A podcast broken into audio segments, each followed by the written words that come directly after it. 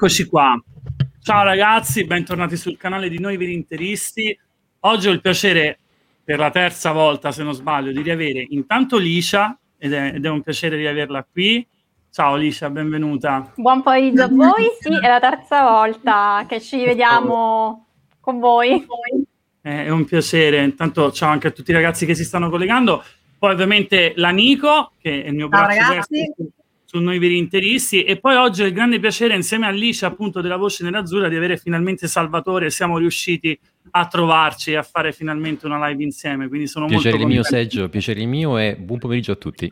Buon pomeriggio, Buon piacere pomeriggio, mio. Piacere, ciao Oh. Nico. Ciao.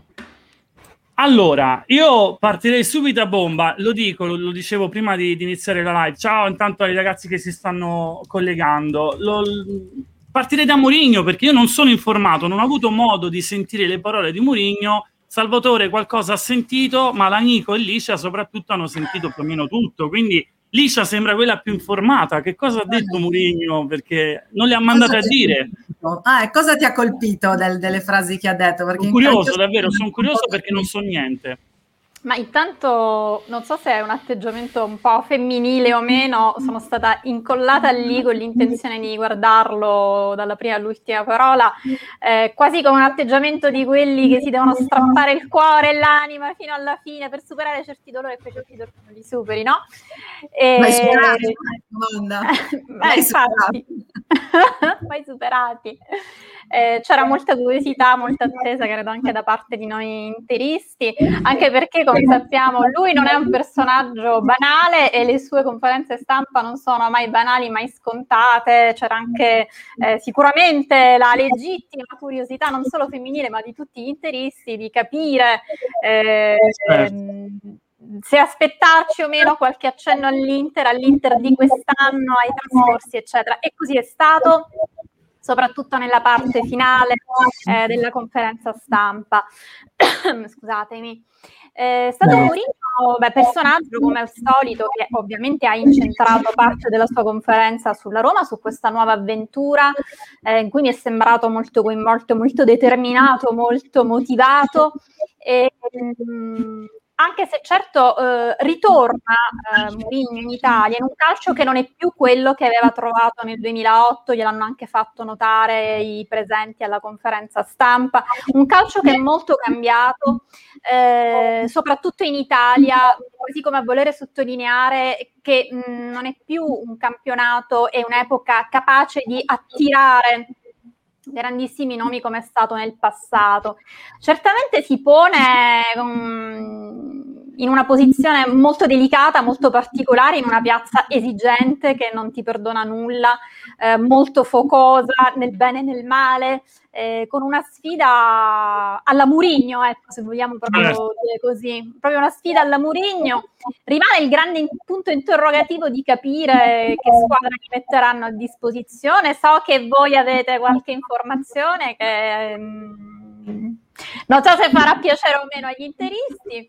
Ah. E, mm, e poi mm, gli accenni all'Inter con il solito carisma consueto che noi conosciamo di Murigno. Questo è un po' mh, eh, per sommi capi eh, quello che è stato quella che è stata la conferenza stampa di presentazione. Forse Nico vuole aggiungere anche qualcosa in Volevo più. farti una domanda, volevo farti una domanda. eh, mh, a me ha colpito, l'ho seguita anch'io tutta la conferenza stampa, eh, una delle ultime sue dichiarazioni che ha fatto in riferimento alla nostra vittoria dello scudetto e lì ha, ha vera- veramente lasciato il segno. Cosa ne pensi? Perché ha detto è bello vincere facile senza pagare gli stipendi. Non me la sarei aspettata da Mourinho. Ah, ah, ah, ah, questo, eh, questo vedi, cioè, ecco perché ero curioso di sapere, ripeto, io non l'ho seguita, cavolo, questa è, non ci è andato Non solo, c'è anche E non stata solo. la frase non puoi paragonare, non permetterti di paragonare nessuno Bravo. dell'Inter a me o a Eleni Herrera. bravissima, sì, sono due, due frasi che mi hanno lasciato basita, per, per quanto noi possiamo avere tutto l'affetto del mondo nei confronti di Mourinho. Io, io avevo il magone ad ascoltarlo all'inizio, poi vabbè, Eh, sì. cambiato, cambiato Sono rotta dopo. Sono rimasto un po' così, sinceramente, da quello che Eh. stai dicendo. Però ho visto anche la faccia di Salvatore, sono un po', un po' spiazzato da questa sua... Non so, Ma questa torna col dente avvelenato, ragazzi. Non dimentichiamo che un anno e mezzo fa, quando si prospettava la scelta Conte, lui era sul taccuino e Conte gli fu preferito. Quindi lui torna col dente avvelenato. Io ho anche detto un'altra cosa, che in, eh, se avesse probabilmente valutato meglio le eh, contingenze, non avesse accettato la panchina della Roma, magari oggi potrebbe, eh, pot- pot- poteva sedere anche sulla panchina dell'Inter. eh. C'era anche questa valutazione da fare. Eh, però, però penso che i, i ritorni, sebbene io sia innamorato di Giuseppe Mourinho, ritengo che come lui nessun altro. Eh, Herrera non l'ho vissuto, non l'ho conosciuto per ovvie ed evidenti eh, questioni anagrafiche, però eh, di Mourinho sono letteralmente innamorato. Non so se un suo ritorno mh, eh, a- in qualche modo poteva, eh, poteva assolvere diciamo, alla funzione, a una funzione vincente di nuovo, cioè se Mourinho poteva eh, nuovamente fare la differenza con la maglia dell'Inter. I ritorni non, non mi- non mi appassionano particolarmente perché ritengo che quando tu hai dato tanto in un contesto come il nostro, d'accordo. difficilissimo, Bravo, sì. eh, si rischia di rovinare tanto di bello che si è costruito insieme, quindi non, non penso sia qualcosa di fattibile. Eh, Però, però aspettatevi un Murigno bello tosto perché lui arriva con l'intenzione di dominare, di tornare a vincere anche in Italia, tornare a, a togliersi anche qualche sassolino. E se quel, sassolino riguarda l'Inter, se lo toglierà. eh. Non, non pensate, non pensate faccia, faccia sconti perché un gran professionista non ne farà. No, assolutamente sono d'accordo su quello che dice Salvatore. Tra l'altro, se non ricordo male, scusami Sergio, vai.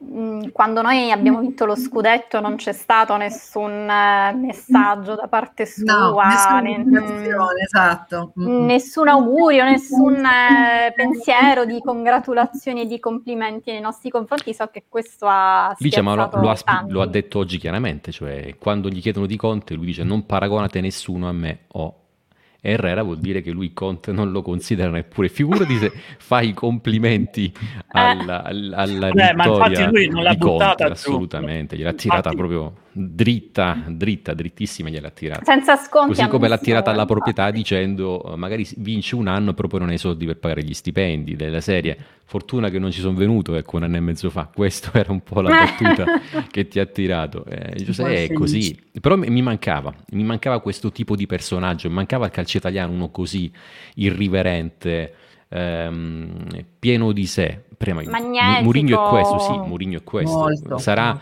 anche da un punto di vista professionale seguirlo in conferenza stampa sarà veramente interessante. Ecco, ritengo che torni un grande protagonista e ci sarà da divertirsi da qui fino a... Spero, Eh. spero per lui rimanga a lungo in Italia, ma comunque ci sarà da divertirsi. Ecco.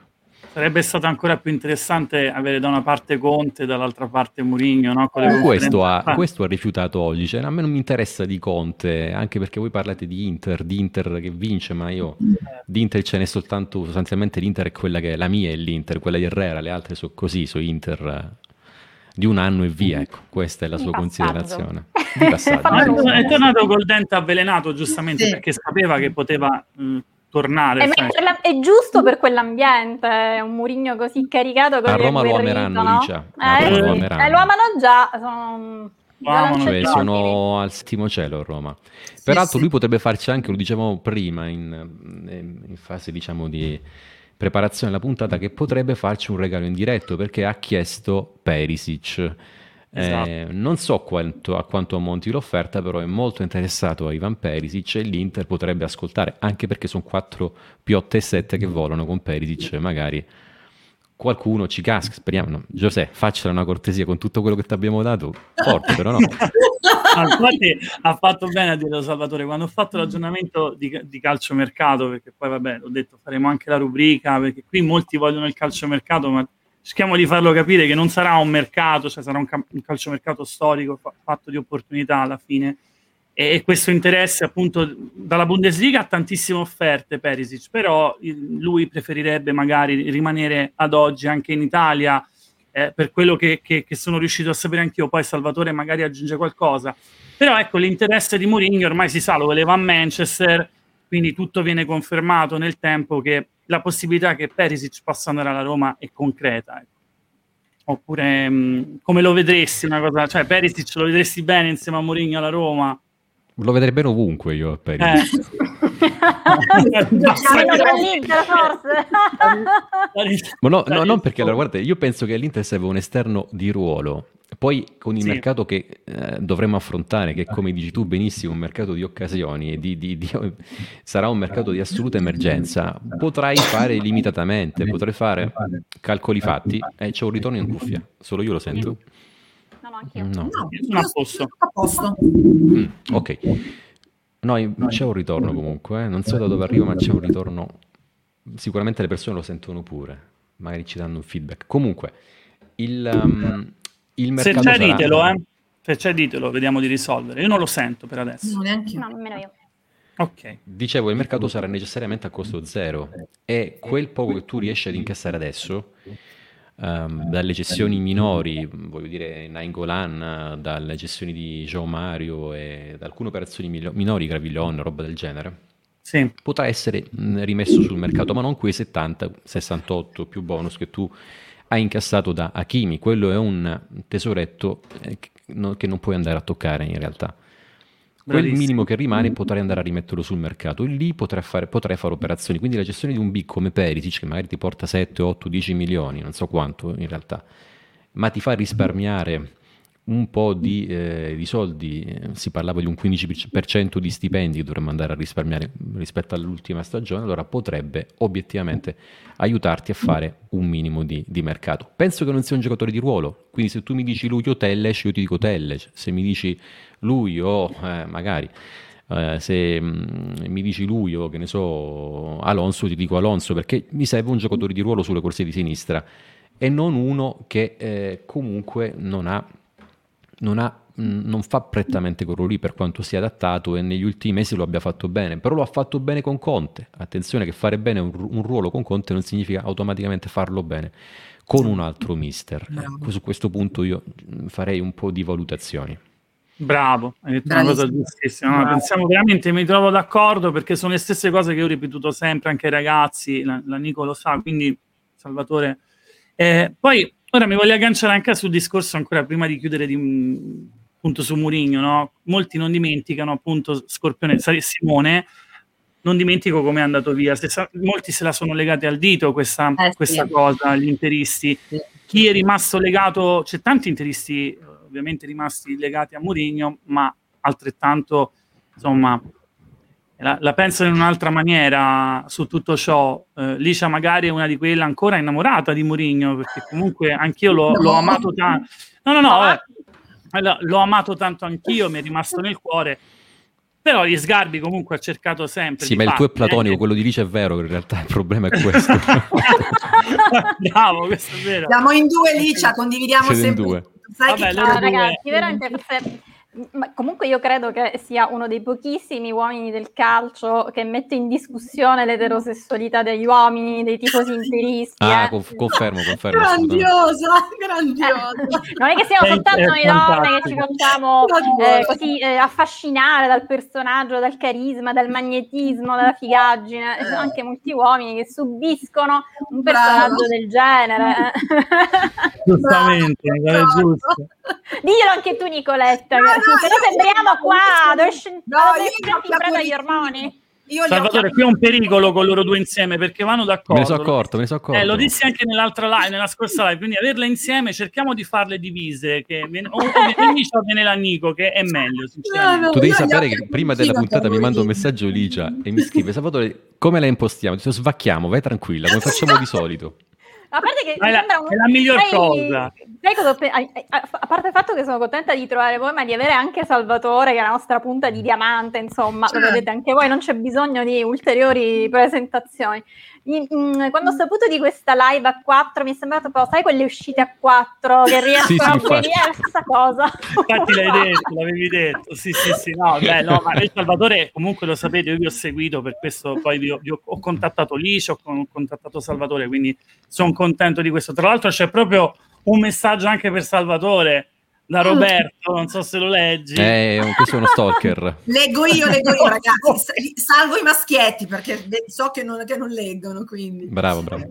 Comunque qua già la gente è contenta con la conferenza stampa di Mourinho anche per quello che ci scrivono, no? È già cominciato il campionato, no? sarà, divertente, sì. sarà divertente quest'anno, quindi veramente... un po' di pepe ci vuole, dai, un po' di pepe ci vuole, infatti. non puoi far così. Assolutamente. Assolutamente. Allora, io volevo anche partire da un messaggio che, che ci hanno mandato prima e ci tengo a parlare della partita di ieri sera. Poi andiamo avanti con l'Inter, andiamo con la nazionale, come, come giusto insomma, che sia parlarne. Però, ecco, sul discorso di ieri, mh, mm, un rigore inesistente, ragazzi. Io ho visto un rigore inesistente, ho visto tante cose che non mi sono piaciute ieri sera, ma non perché magari io ero lì a tifare l'Animarca per tutto quello per il percorso però io, per me è stata derubata ieri due palloni in campo, un rigore inesistente, poco dopo, rimessa laterale, due palloni in campo, fermi il gioco. Quindi uh, fatemi capire, cioè il regolamento uh, come va? A sprazzi, cioè, cambia durante qualche minuto, per capire, eh? volevo capire anche da voi, perché o sono io che ho visto un'altra partita, o se no veramente io mi sento preso in giro su quello che ho visto ieri sera, e sono sincero, perché mi è rimasta qui. Salvatore, Beh, Licia, vai, vai Licia che è moderata, che è moderata, meglio Licia che è moderata. Ah, ok. Vai, vai, no, no, poi voglio sapere anche voi, eh, Nico e Salvatore. Comincio io, non so. Sì, sì, sì, sì, tu, tu. Vai tu, no, parti soft no, perché poi parte anche Salvatore. Ieri all'inizio, poi magari ci tranquillizziamo. Ma eh, come ho scritto stamattina su Twitter, eh, mh, che si tratti di europei piuttosto che di mondiali, con l'eccezione di Italia 90, quando c'è una squadra di casa che si trova alle fasi finali di un torneo, mm, per l'Inghilterra anche prima, chissà perché viene tutto apparecchiato in una maniera un po' univoca e inequivocabile. Eh, per questo scrivo mi sarebbe piaciuto a maggior ragione sarei stata onorata di incontrare la Danimarca in finale. Eh, poi se pensiamo al tabellone che si è ritrovata l'Inghilterra, dall'altra parte hanno concentrato un po' tutte le squadre più in forma, più battagliere, dall'altra no. Eh, in più eh, la finale a Wembley a stadio pieno eh, ci sarà una presenza massiccia di tifosi, non vedo più Salvatore. Ok, eh, ok, no, la telecamera che ogni tanto sparisce, lo sai che la mia è difettosa, ci vuole nuova Alice. eh, arriveremo anche a quella.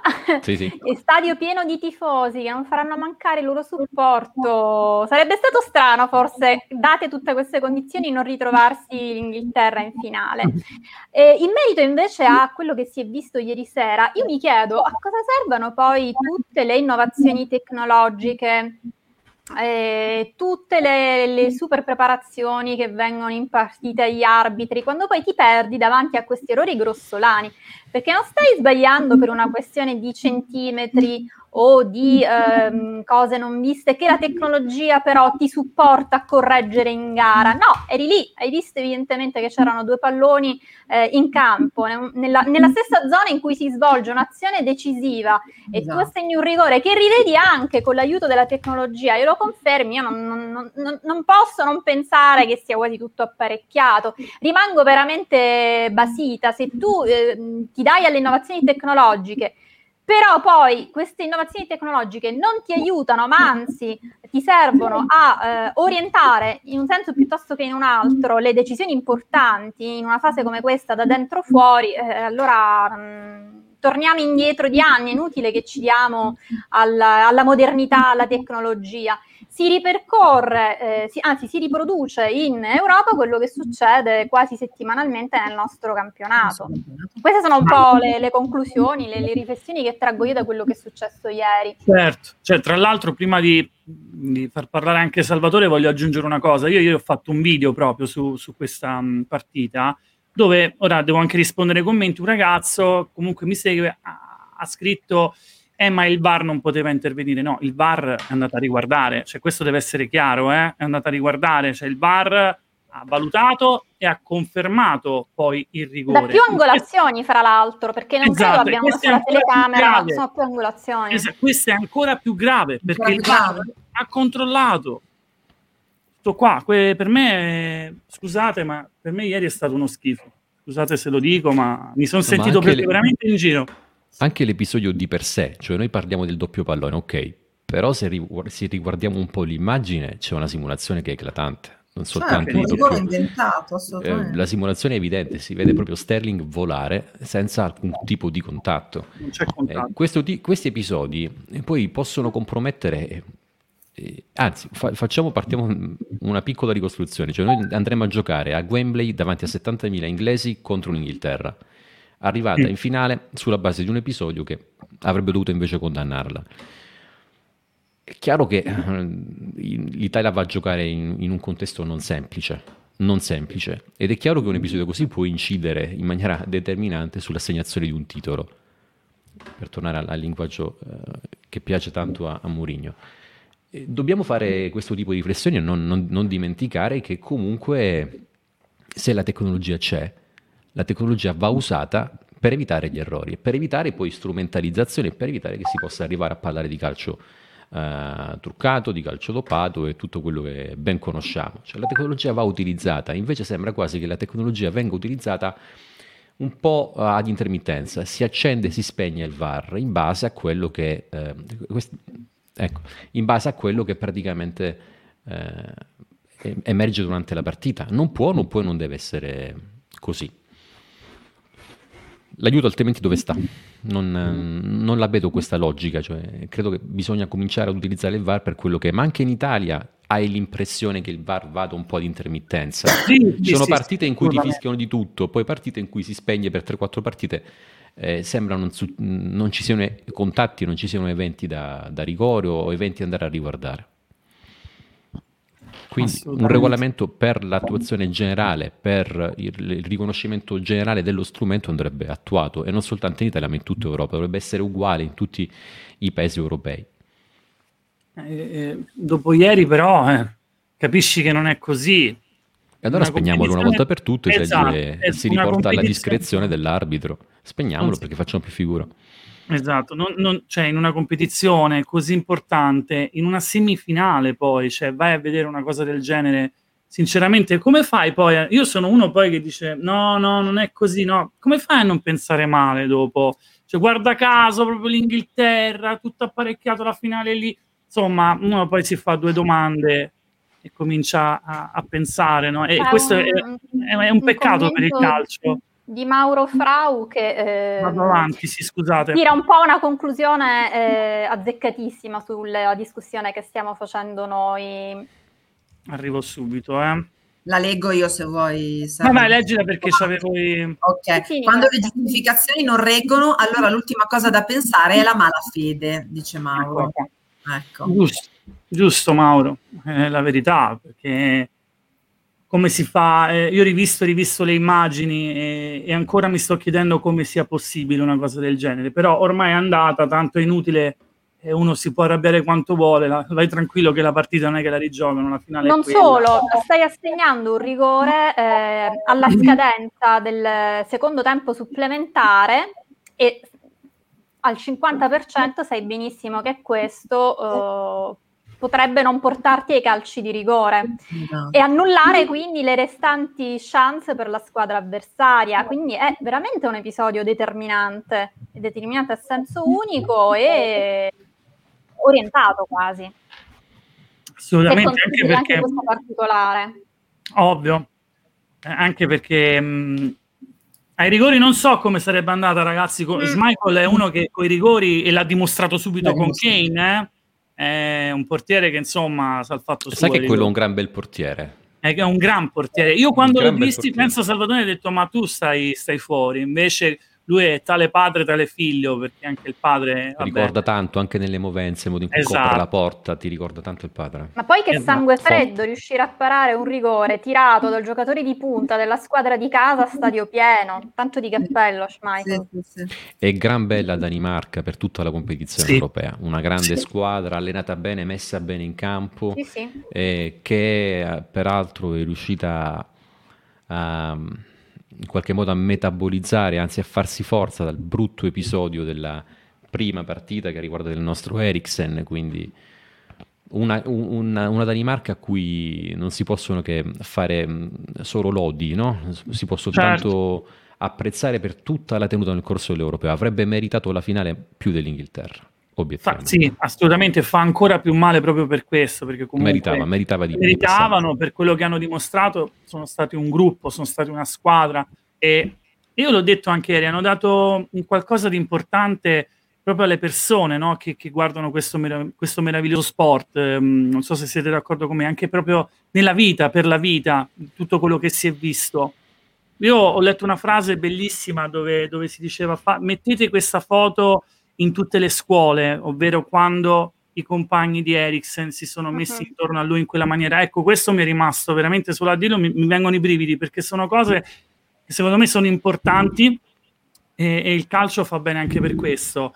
E, e forse mi brucia tanto ancora mh, mm, per ieri proprio per questo motivo, perché questa, questa, questa nazionale, questa squadra, questo popolo eh, meritava la finale contro di noi, l'ho detto dall'inizio, e questo mi, mi fa male, mi dispiace davvero tanto, perché è un'ingiustizia quella, quella, quella di ieri sera. Eh, sai, sai, Sergio, questo episodio di Eriksen eh, è un po' come quegli episodi che ti restituiscono un volto umano al calcio. Noi spesso eh, esageriamo, esasperiamo quello che in fondo è soltanto uno sport. E, ehm, e, poi ti capitano questi episodi che però nella tragicità rispetto a quello che è successo a Eriksen te lo, te lo ridimensionano, te lo fanno vedere sotto un'altra luce e un po' il calcio che ci piace sono gli episodi che restituiscono dignità al calcio e eh, ne interpretano in senso pieno lo spirito non, so- non, solo del calcio stesso ma un po' più in generale dello sport. Ci sarebbe stata una bellissima favola eh, da libro cuore, sì. quella della Danimarca in finale contro l'Italia Così non è stato, però noi siamo campioni lo stesso. Certo, cioè, sarebbe stata la storia più bella, ecco, la finale con la Danimarca. Poi, come andava andava, eravamo contenti comunque, perché vinceva lo sport, eh, lo sport pulito. Lo giocheremo per loro domenica. Come? Cosa? Lo giocheremo, sì, sì, sì. Loro, eh, infatti l'ho detto, vi, noi vi vendicheremo, vi vendicheremo, l'ho detto, sì, l'ho sì. detto, vi vendicheremo anche proprio per voi, insomma è stato è giusto così. Ehm, Scusami Sergio, vai, vai, vai. vai. No, no, no, vai, vai, tanto io stavo leggendo solo il messaggio, fai, fai la domanda a Lo chiedo prima a Lice e poi lo chiedo a Salvatore, visto che stiamo parlando di questa Danimarca, ma l'uomo copertina di questo europeo chi è per voi? Beh, chiaro, indubbiamente. Io ho anche scritto che tutti e tutte meriteremmo di avere un amico, un compagno, Veramente. un marito, un, uh, un collega di, marito, non di questo spessore. Marito. di questo spessore umano. È stato veramente lucido, eh, reattivo, intuitivo a capire quello che stava succedendo, la gravità di quello che stava capitando a Eriksen, eh, bravissimo a gestire tutto durante, dopo, con qualunque componente del campo e fuori del campo. Immenso, davvero. Concordo, concordo, assolutamente. E tu, Salvatore? E diciamo, che, diciamo che un po' anche la competizione, passatemela questa, è una competizione anche che io in un qualche modo non posso che associare ad Eriksen stesso, perché comunque quello che successe di una gravità così grande, di una ci, ha fatto talmente intimorire. Abbiamo passato un trauma, un pomeriggio tremendo, sì. il giorno successivo peggio. Terribile. Allora, se, se, ci fosse un minimo di giustizia divina occorrerebbe che la Danimarca almeno terza si, eh, si, piazzasse e comunque avesse, salisse sul podio di questo europeo. Avrebbe meritato, secondo me, di arrivare in finale. Eh, questa vittoria, a prescindere se sarà dell'Italia o fosse stata della Danimarca, l'avremmo tutti dedicata a Eriksen, senza alcun dubbio. Se poi parliamo di un valore, di un, di un giocatore eh, nello specifico, che non sia Eriksen, perché per me questa competizione è da, dedica- è da dedicare solo a lui, esclusivamente a lui, io vi voglio fare un nome, ed è il nome di un azzurro, che è un giocatore un po' invisibile, spesso non viene, non viene ehm, accostato, non è il nostro Nick Barella, perché comunque lui diventerà quel tipo di giocatore, ma è un altro grandissimo centrocampista italiano, è Giorginio. Per me questo giocatore è l'icona, l'icona dell'Italia, l'icona dell'Italia da un punto di vista sportivo, l'icona dell'Italia da un punto di vista culturale, eh, è il giocatore delle geometrie, cioè è l'uomo che sta conducendo l'Italia sta indirizzando l'Italia alla conquista di un titolo. È l'uomo che ha vinto la Champion, cioè un giocatore che quest'anno meriterebbe, uh, eccezione fatta per i soliti nomi che circolano sempre no? per quanto riguarda la vittoria del pallone d'oro. C'è, c'è, un pallone d'oro oggi, quello se lo meriterebbe Giorginio per quello che ha fatto in questa stagione. Io di questo ne sono letteralmente convinto. Giocatore dalla testa avanti che ragiona eh, con, con, una lucidità che è impressionante e dei tempi di Pirlo che non si vedeva un giocatore così.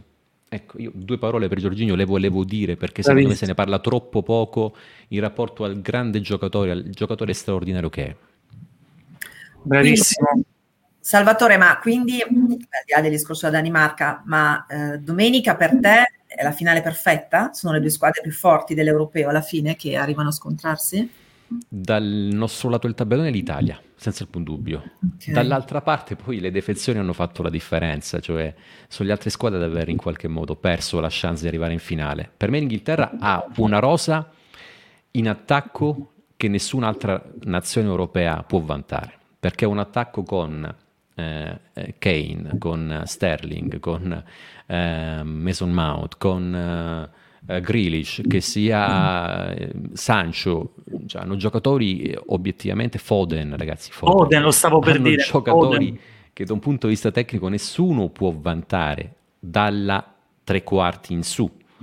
Hanno due grandissimi esterni, perché per me Luke Shaw è un grandissimo esterno, Walker lo è, e Alexander si è fatto male, altrimenti titolare era lui. Cioè, è una squadra, ieri, la guardavo, per sei undicesimi io dico ci sono sei eh, nella mia formazione ideale della finale ce ne stanno 6 dell'Inghilterra e 5 dell'Italia, ma quei 5 dell'Italia sono le due rocce dietro, Bonucci e Chiellini comunque dietro loro se le sognano, un portiere che loro se lo sognano, perché comunque Donnarumma non ha Donnarumma pari, è il più forte non al ha, mondo. Non ha pari.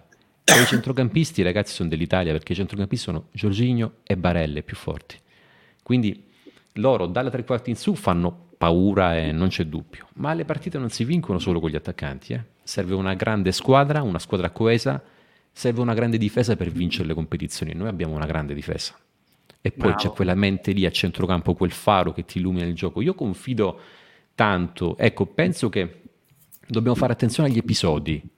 Dobbiamo fare tanto attenzione agli, epi- agli episodi perché temo che questi come dire, condizionamenti mentali, territoriali, geografici, perché si gioca lì, 70.000 persone, possono incidere sul risultato. Però io sono convinto che a partita secca, fuori da Wembley, l'Italia, l'Inghilterra la stralcia, ne sono convinto, eh? ne sono convinto. Perché Ma siamo un'altra cosa. Sergio, la tua profezia, perché Sergio dovete sapere che se avete seguito i suoi video, eccetera, fin dall'inizio dell'Europeo, lui è partito con la sua idea Uh, l'Italia arriverà in finale e la profezia di Sergio si sta avverando perché comunque mancano tre Italia, giorni Inghilterra. quindi vorrei capire Sergio alla fine che cosa pensa di, di tutto ah, no, beh, Okay. Penso, sia, mm, penso sia stato un percorso fantastico, ma già dall'inizio, da quando è arrivato Mancini, perché l'ho seguita dall'inizio il, il percorso di, di Mancini, no? da quando è arrivato a guidare la nostra nazionale. Perché ho detto questo e mi si è dato anche di matto, tra l'altro, proprio con i ragazzi? E addirittura nella prima partita io ho detto guardate che io avrò ragione, ma non perché io sono chissà chi o altro, ma ci mancherebbe, me lo sentivo. E, e me lo sentivo perché mh, ho visto un gruppo, ho visto una famiglia e per me quando c'è un gruppo, una famiglia e non c'è le prime donne, perché questo è quello che c'è stato, per esempio, prendo un esempio, no? la Francia, avevo detto che, l'avevo, l'avevo detto anche questo, che, che sarebbe andata fuori, perché il punto debole della Francia era questo, i troppi campioni in campo vanno, vanno saputi mettere e soprattutto quando c'è le prime donne purtroppo poi si va a creare un qualcosa che, che va a spezzare il tutto. Perché l'Italia ho detto che sarebbe arrivata prima tra le prime quattro, poi ho detto se battiamo il Belgio vinciamo. Abbiamo battuto il Belgio, speriamo, mi auguro che sia così. Però, ripeto, per quello che ha detto Salvatore prima, l'Inghilterra ha ottimi giocatori, assolutamente. Però sono in disaccordo su, alc- su alcune cose, nel senso che, poi tra virgolette, in disaccordo.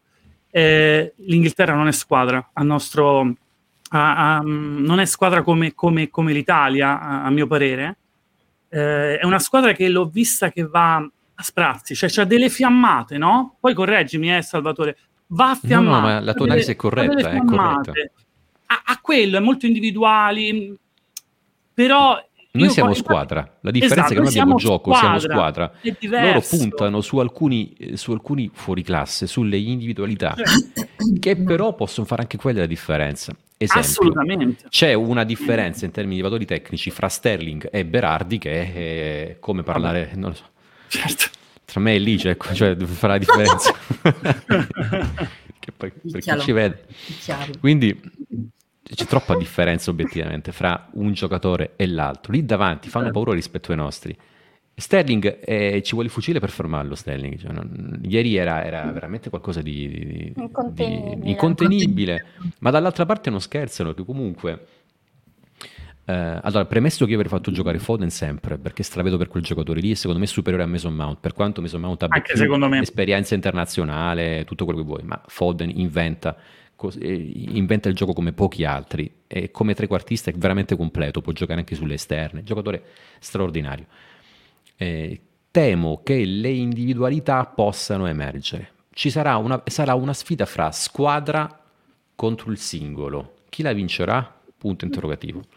Perché lì non c'è un... non, non puoi fare un, un confronto, oh, diciamo, sul piano prettamente tecnico, sono troppe le variabili eh, di queste due squadre. Sono talmente diverse nel modo in cui costruiscono la partita, nel modo in cui leggono la partita, che veramente il risultato è aperto ad ogni possibilità. Penso però che la difesa, sulla difesa, eh, l'Inghilterra traballi tanto, perché dietro quei due sono giocatori forti fisicamente, ma par- non particolarmente veloci.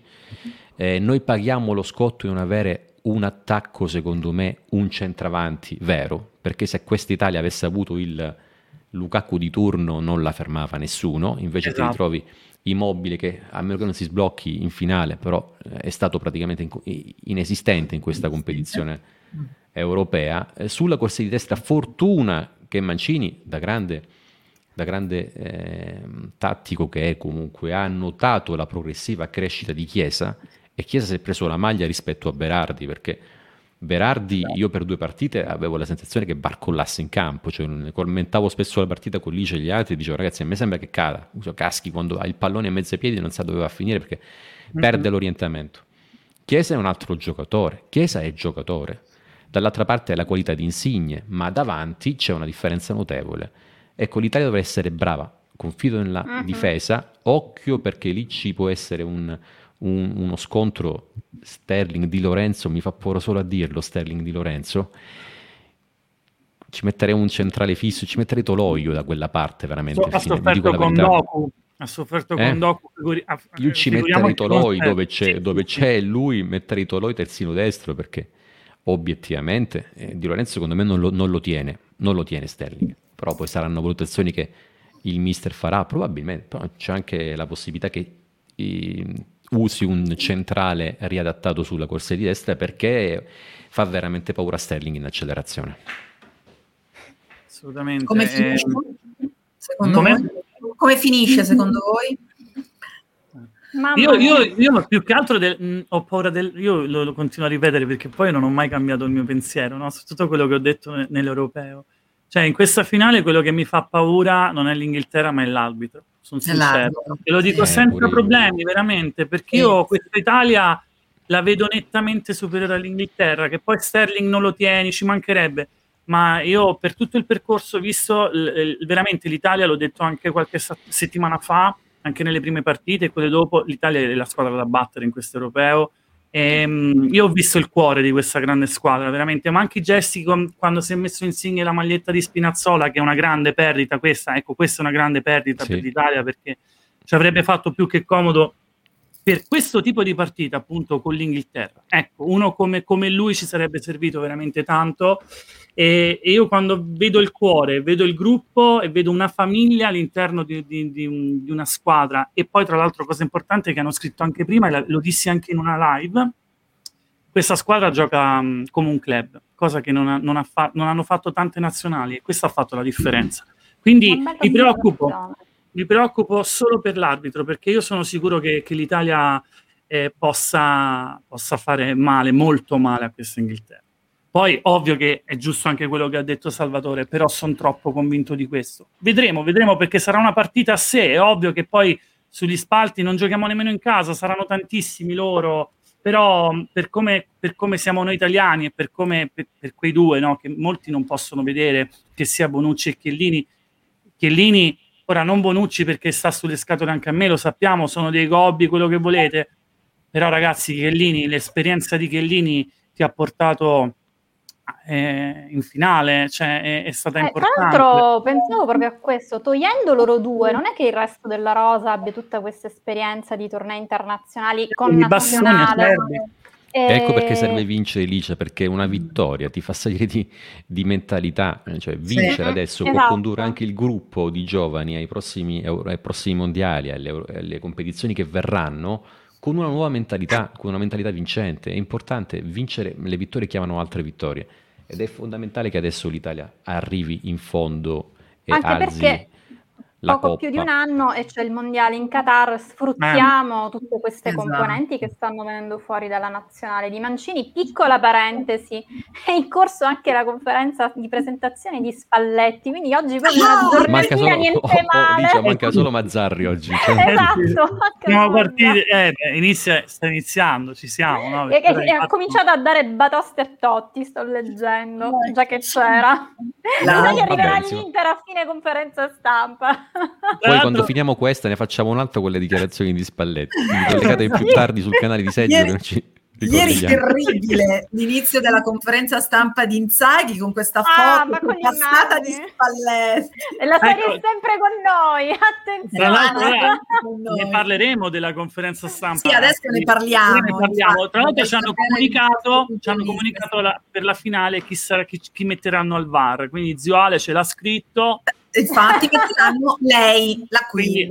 Eh, esatto, è importante, esatto, è importantissimo. Allora, io ieri, poi lascio la parola giustamente, lo sapete, quando c'è gli ospiti lascio più parola agli altri, come è giusto che sia. Ehm, Alice e Salvatore, no? Ieri, che poi molti interisti, io ho letto tanti commenti, che mi piace vedere quello che pensano anche gli altri, hanno visto un Inzaghi un po' teso nella conferenza stampa, hanno avvertito questo. Io ho visto, sinceramente no, non mi sembrava così teso. Poi hanno avuto paura sulle, sulle parole di Marotta, perché quando gli è stato chiesto di Lautaro ehm, si aspettavano una risposta diversa, tipo lo aspettiamo a braccia aperte, invece no, gli ha fatto solo l'inbocca al lupo per la finale. Quindi si sanno, gli interisti poi quando partono, sono, siamo ansiosi, siamo però, Siamo sempre scontenti, non ci va mai bene nulla. No, non ci va bene, ma, ma non, va bene, non va mai bene niente, ma anche con, con la nazionale all'inizio, voi non sapete quanto, cioè mi sono preso io all'inizio, anche nel gruppo, poi vi lascio parola. Quando dissi che questa Italia era forte, è stato scritto l'Italia non reggerà perché non ha cambi all'altezza. E io ho detto no, qui stai dicendo una, una cavolata perché comunque i giocatori, levi un Verratti, comunque c'hai un Locatelli, insomma, e poi vabbè. Uh-huh l'abbiamo visto. Eh, non siamo mai contenti, questo è vero, hai detto una cosa giustissima.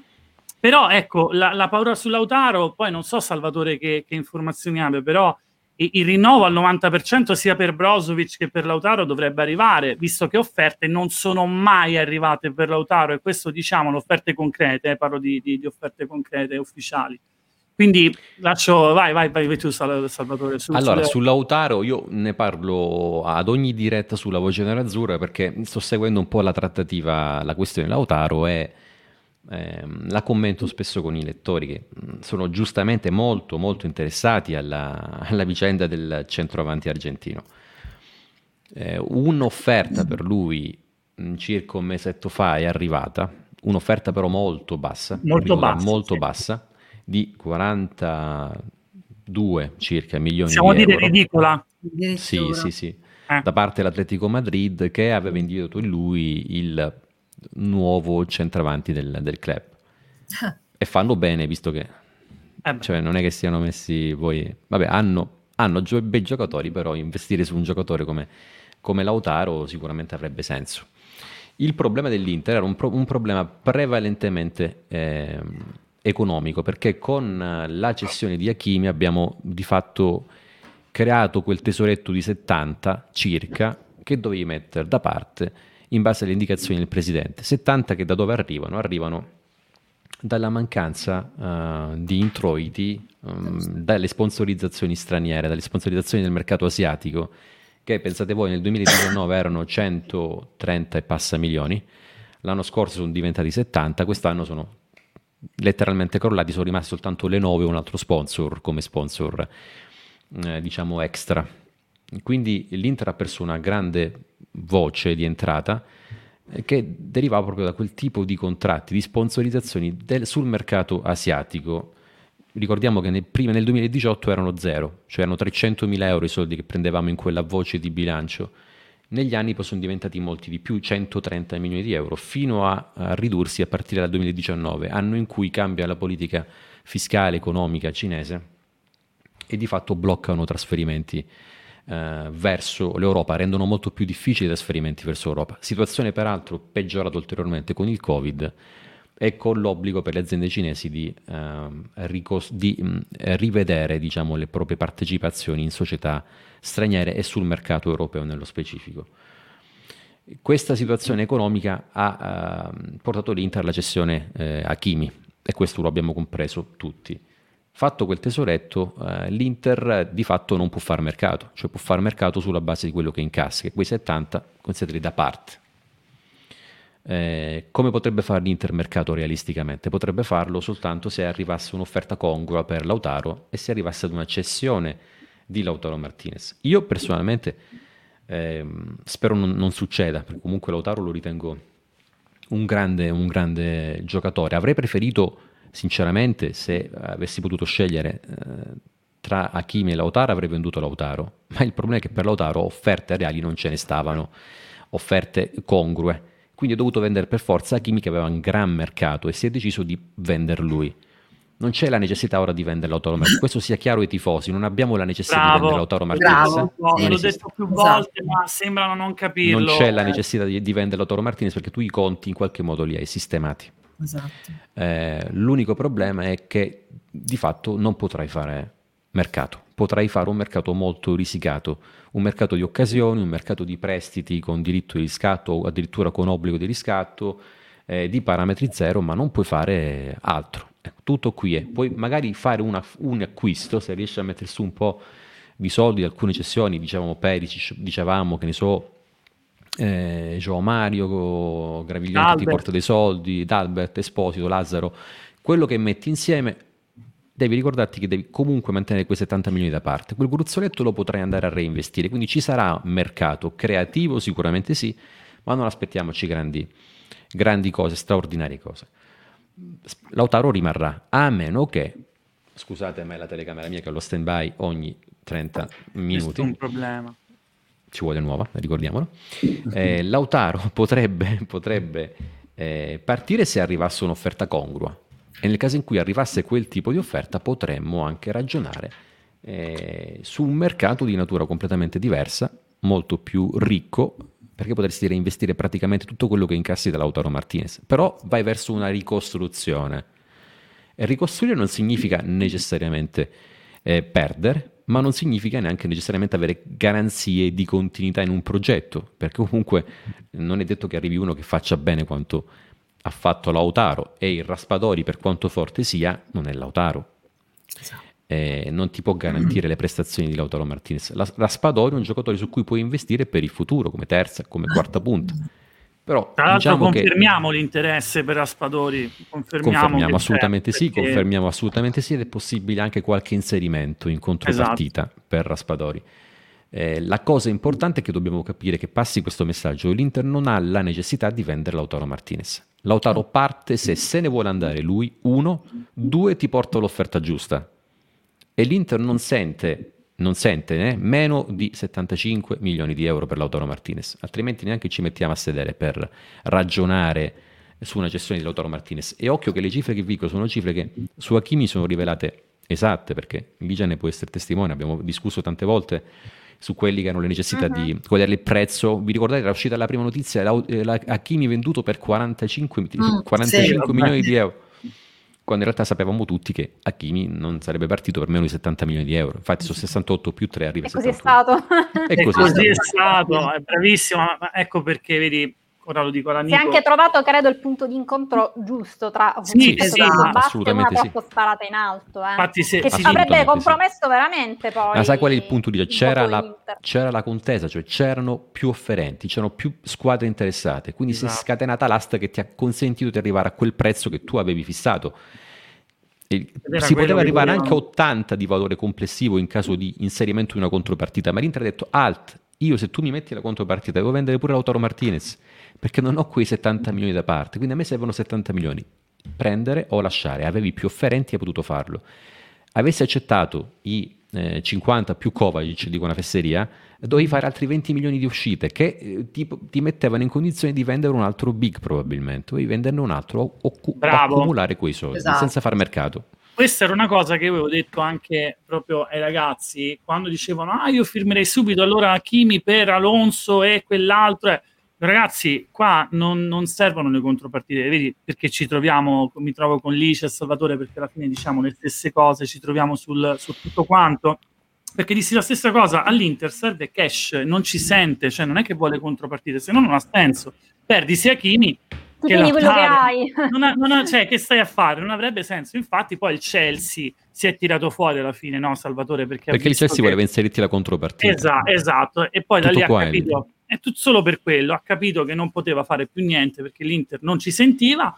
E poi alla fine, insomma, è andato dove, dove sapevamo, dai, lo sapevamo. Io, infatti, già una settimana fa avevo detto che era tutto fatto perché era tutto fatto, era solo questione di si sa ehm, per ufficializzare il tutto, eh, si sapeva. Le cifre comunque abbiamo avuto ragione sia dice Salvatore che noi perché erano quelle. E, Ma era impensabile venderlo a meno, anche perché no, non avresti prodotto no. né una plusvalenza e, e all'Inter serviva anche la plusvalenza, non soltanto la, l'incasso materiale dei soldi, che bu- non potevi coprire il buco che si era creato. Ed era stato Zang stesso a dire a giugno, il 6 di giugno, dobbiamo tagliare il, gli stipendi del 15%, quindi se gli stipendi ammontavano a 200 milioni lordi, perché quella era la cifra all'incirca, 137 netti lordi sui 200 milioni, dobbiamo tagliarli del 15% e in più dobbiamo fare un avanzo di mercato dalle cessioni di 70 milioni. Quindi ti dice non è che io non posso fare mercato, io pure posso spendere 300 milioni incassandoli dalle cessioni, ma devo incassarne 370. Tutto qua è il esatto. gioco. Quindi l'Inter può vendere pure altri 4 giocatori e fare mercato in modo straordinario. Il problema è che devi fare sempre un surplus di 70 milioni di euro, che se non ti escono quei 70 tu il bilancio non lo chiudi. Punto. Questa è la questione. Penso sia stato molto chiaro, chi ci segue è chiarissimo, più di così, no, veramente, perché tutte le volte ci siamo poi ritornati, capisco che si fa fatica eh, molte volte a capirlo, però veramente cioè, la siamo stati, modo... costretti, siamo stati costretti un po' a, ad entrare nelle, nelle, nei meccanismi economici sì, esatto. che da tifosi normalmente non, non, ci dovresti entrare, però la, la contingenza economica è talmente mh, strana oggi come oggi, è, la, il mondo del calcio è diventato business e sei costretto ad andare a studiarti i bilanci, a vedere un po' quelle che sono le voci d'entrata, quelle che sono le voci d'uscita, quindi devi in qualche modo per forza adattarti. Eh, cerchiamo di, eh, come diciamo, operatori del settore, dobbiamo cercare di rendere chiari gli argomenti anche a chi ci segue, perché mi rendo conto io per primo che per non me magari sono un po' pane eh? quotidiano, però non è, non, è, non è, facile, ma non è facile soprattutto neanche comprenderle determinate argomentazioni, perché il tifoso dice no, io a Kimi non lo voglio vendere. Voglio spiegare perché lo devi vendere a Kimi. Eh. Vai a spiegare perché non le contropartite abbiamo bisogno di soldi. Esatto, Anche questo esatto. è, stato spiegato più volte. Perché... Esatto, esatto. Ecco, Ora, infatti, eh, zio Ale. Posso concentrarmi invece su Inzaghi? Sì. Visto che Salvatore è stato assolutamente esauriente ed esaustivo sulla, sul risvolto economico, cessione a Kimi. Eh, allora, Inzaghi intanto eh, ha avuto una grande intelligenza ieri nel dire che eh, deve solo continuare il lavoro con eh, delle fondamenta che già ci sono e sono ben solide. Se ricordate, cari interisti, eh, il post Murigno, quale fu l'errore più clamoroso commesso dalla società? Quello di chiamare Benitez, che arrivò con la presunzione di volere cambiare tutto e si poneva in, uh, in, un modo diametralmente opposto a Mourinho per gioco, per carattere, eh, per mentalità eh, rispetto a chi tra l'altro aveva vinto tutto. E fu l'ennesimo errore della società che prese un allenatore troppo diverso dal nostro Mourinho. Anche in questo, invece, con la scelta di Inzaghi, eh, cerchiamo di capire l'intelligenza della scelta che è stata fatta da Marotta.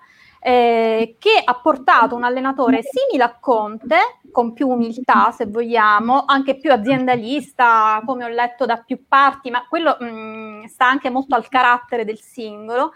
E io vi dirò che sono rimasta contenta nel, nel vederlo, nell'ascoltarlo, mi è sembrato umile, sincero, combattivo, anzi mi auguro che possa avere questa grinta nel corso del campionato, come ha manifestato anche durante il periodo di mm, eh, attività alla Lazio. Eh, e questo secondo me è anche un voler rendere merito alle decisioni che sono state prese dalla dirigenza e ritorniamo quindi all'importanza della figura di Marotta in questo contesto nel segno di una continuità fra quello che c'è stato e quello che speriamo che ci sia ancora. Bravissimo, anche perché ricordiamolo, se non fosse tornato Allegri, la Juve era forte su Inzaghi, per dire, era il, pri- era il primo della lista, Salvatore. Poi è la grande opportunità di Inzaghi, no? di allenare sì. un top club. È stato l'unico, o comunque fra i pochi, che con una rosa veramente molto povera, cioè in difesa non aveva nessuno, non ha nessuno la Lazio, è riuscito comunque a contrastare la Juventus nei suoi anni più, più scintillanti, più brillanti, è riuscito a vincere una Supercoppa. È quello che ha vinto di più, eh? Infatti, eh, quindi cerchiamo anche di concentrarci su questi elementi, su questi, su questi, fatti, perché non è che stiamo tirando in ballo chissà quali combinazioni astrali, no, certo. stiamo riportando dei fatti che sono accaduti con la guida di Inzaghi alla Lazio. Quindi figurarsi con una rosa qualitativamente più elevata rispetto all'Inter che, si, che speriamo si possa porre in continuità con quello che c'è stato fino a pochi mesi fa. Assolutamente. Vi, sve- vi svelo un arcano. Febbraio Vai. 2021, mm, erano i primi giorni di febbraio, un, uh, arriva un messaggio. Io mh, mm, chiacchieravo in chat, stavo organizzando delle dirette all'epoca, facevamo Inter Twitter se ricordate. e Inter Twitter avevamo, mh, mm, si era creata una, una sorta di trasmissione in cui tu andavi a conoscere un po' tutte le principali voci di Twitter e così ho conosciuto Licia, così abbiamo creato questo connubio con Licia e una delle puntate c'erano Nunzio Corrasco, che è un giornalista molto bravo, del, eh, molto conosciuto su Twitter, e Alessandro. E ricordo che mi arrivò un messaggio da un amico eh, che è informatissimo sul contesto romano e mi scrisse che eh, all'Inter aveva fatto un sondaggio per Simone Inzaghi. I miei amici cominciano tutti a disperare, no, Simone Inzaghi no, Simone Inzaghi no, Simone Inzaghi no, si creò il, il, un po' il putiferio. Io risposi un po' all'epoca agli amici, guardate che se Conte se ne va, l'unica persona che può raccogliere l'eredità sportiva di Conte, quella è Simone Inzaghi, perché Vero? gioca lo stesso tipo di calcio, anche se gioca un 3-5-2 un po' più aggressivo, in cui le mezzali sono più libere di muoversi, ma soprattutto ha la uh, capacità di adattarsi anche a giocatori leggermente, mettiamolo così, meno performanti rispetto a quelli che abbiamo attualmente in rosa. Tradotto in, in, uh, dal, dal, politichese, se dobbiamo in qualche modo operare delle cessioni, Inzaghi è la persona giusta che ti può comunque tenere la squadra compatta.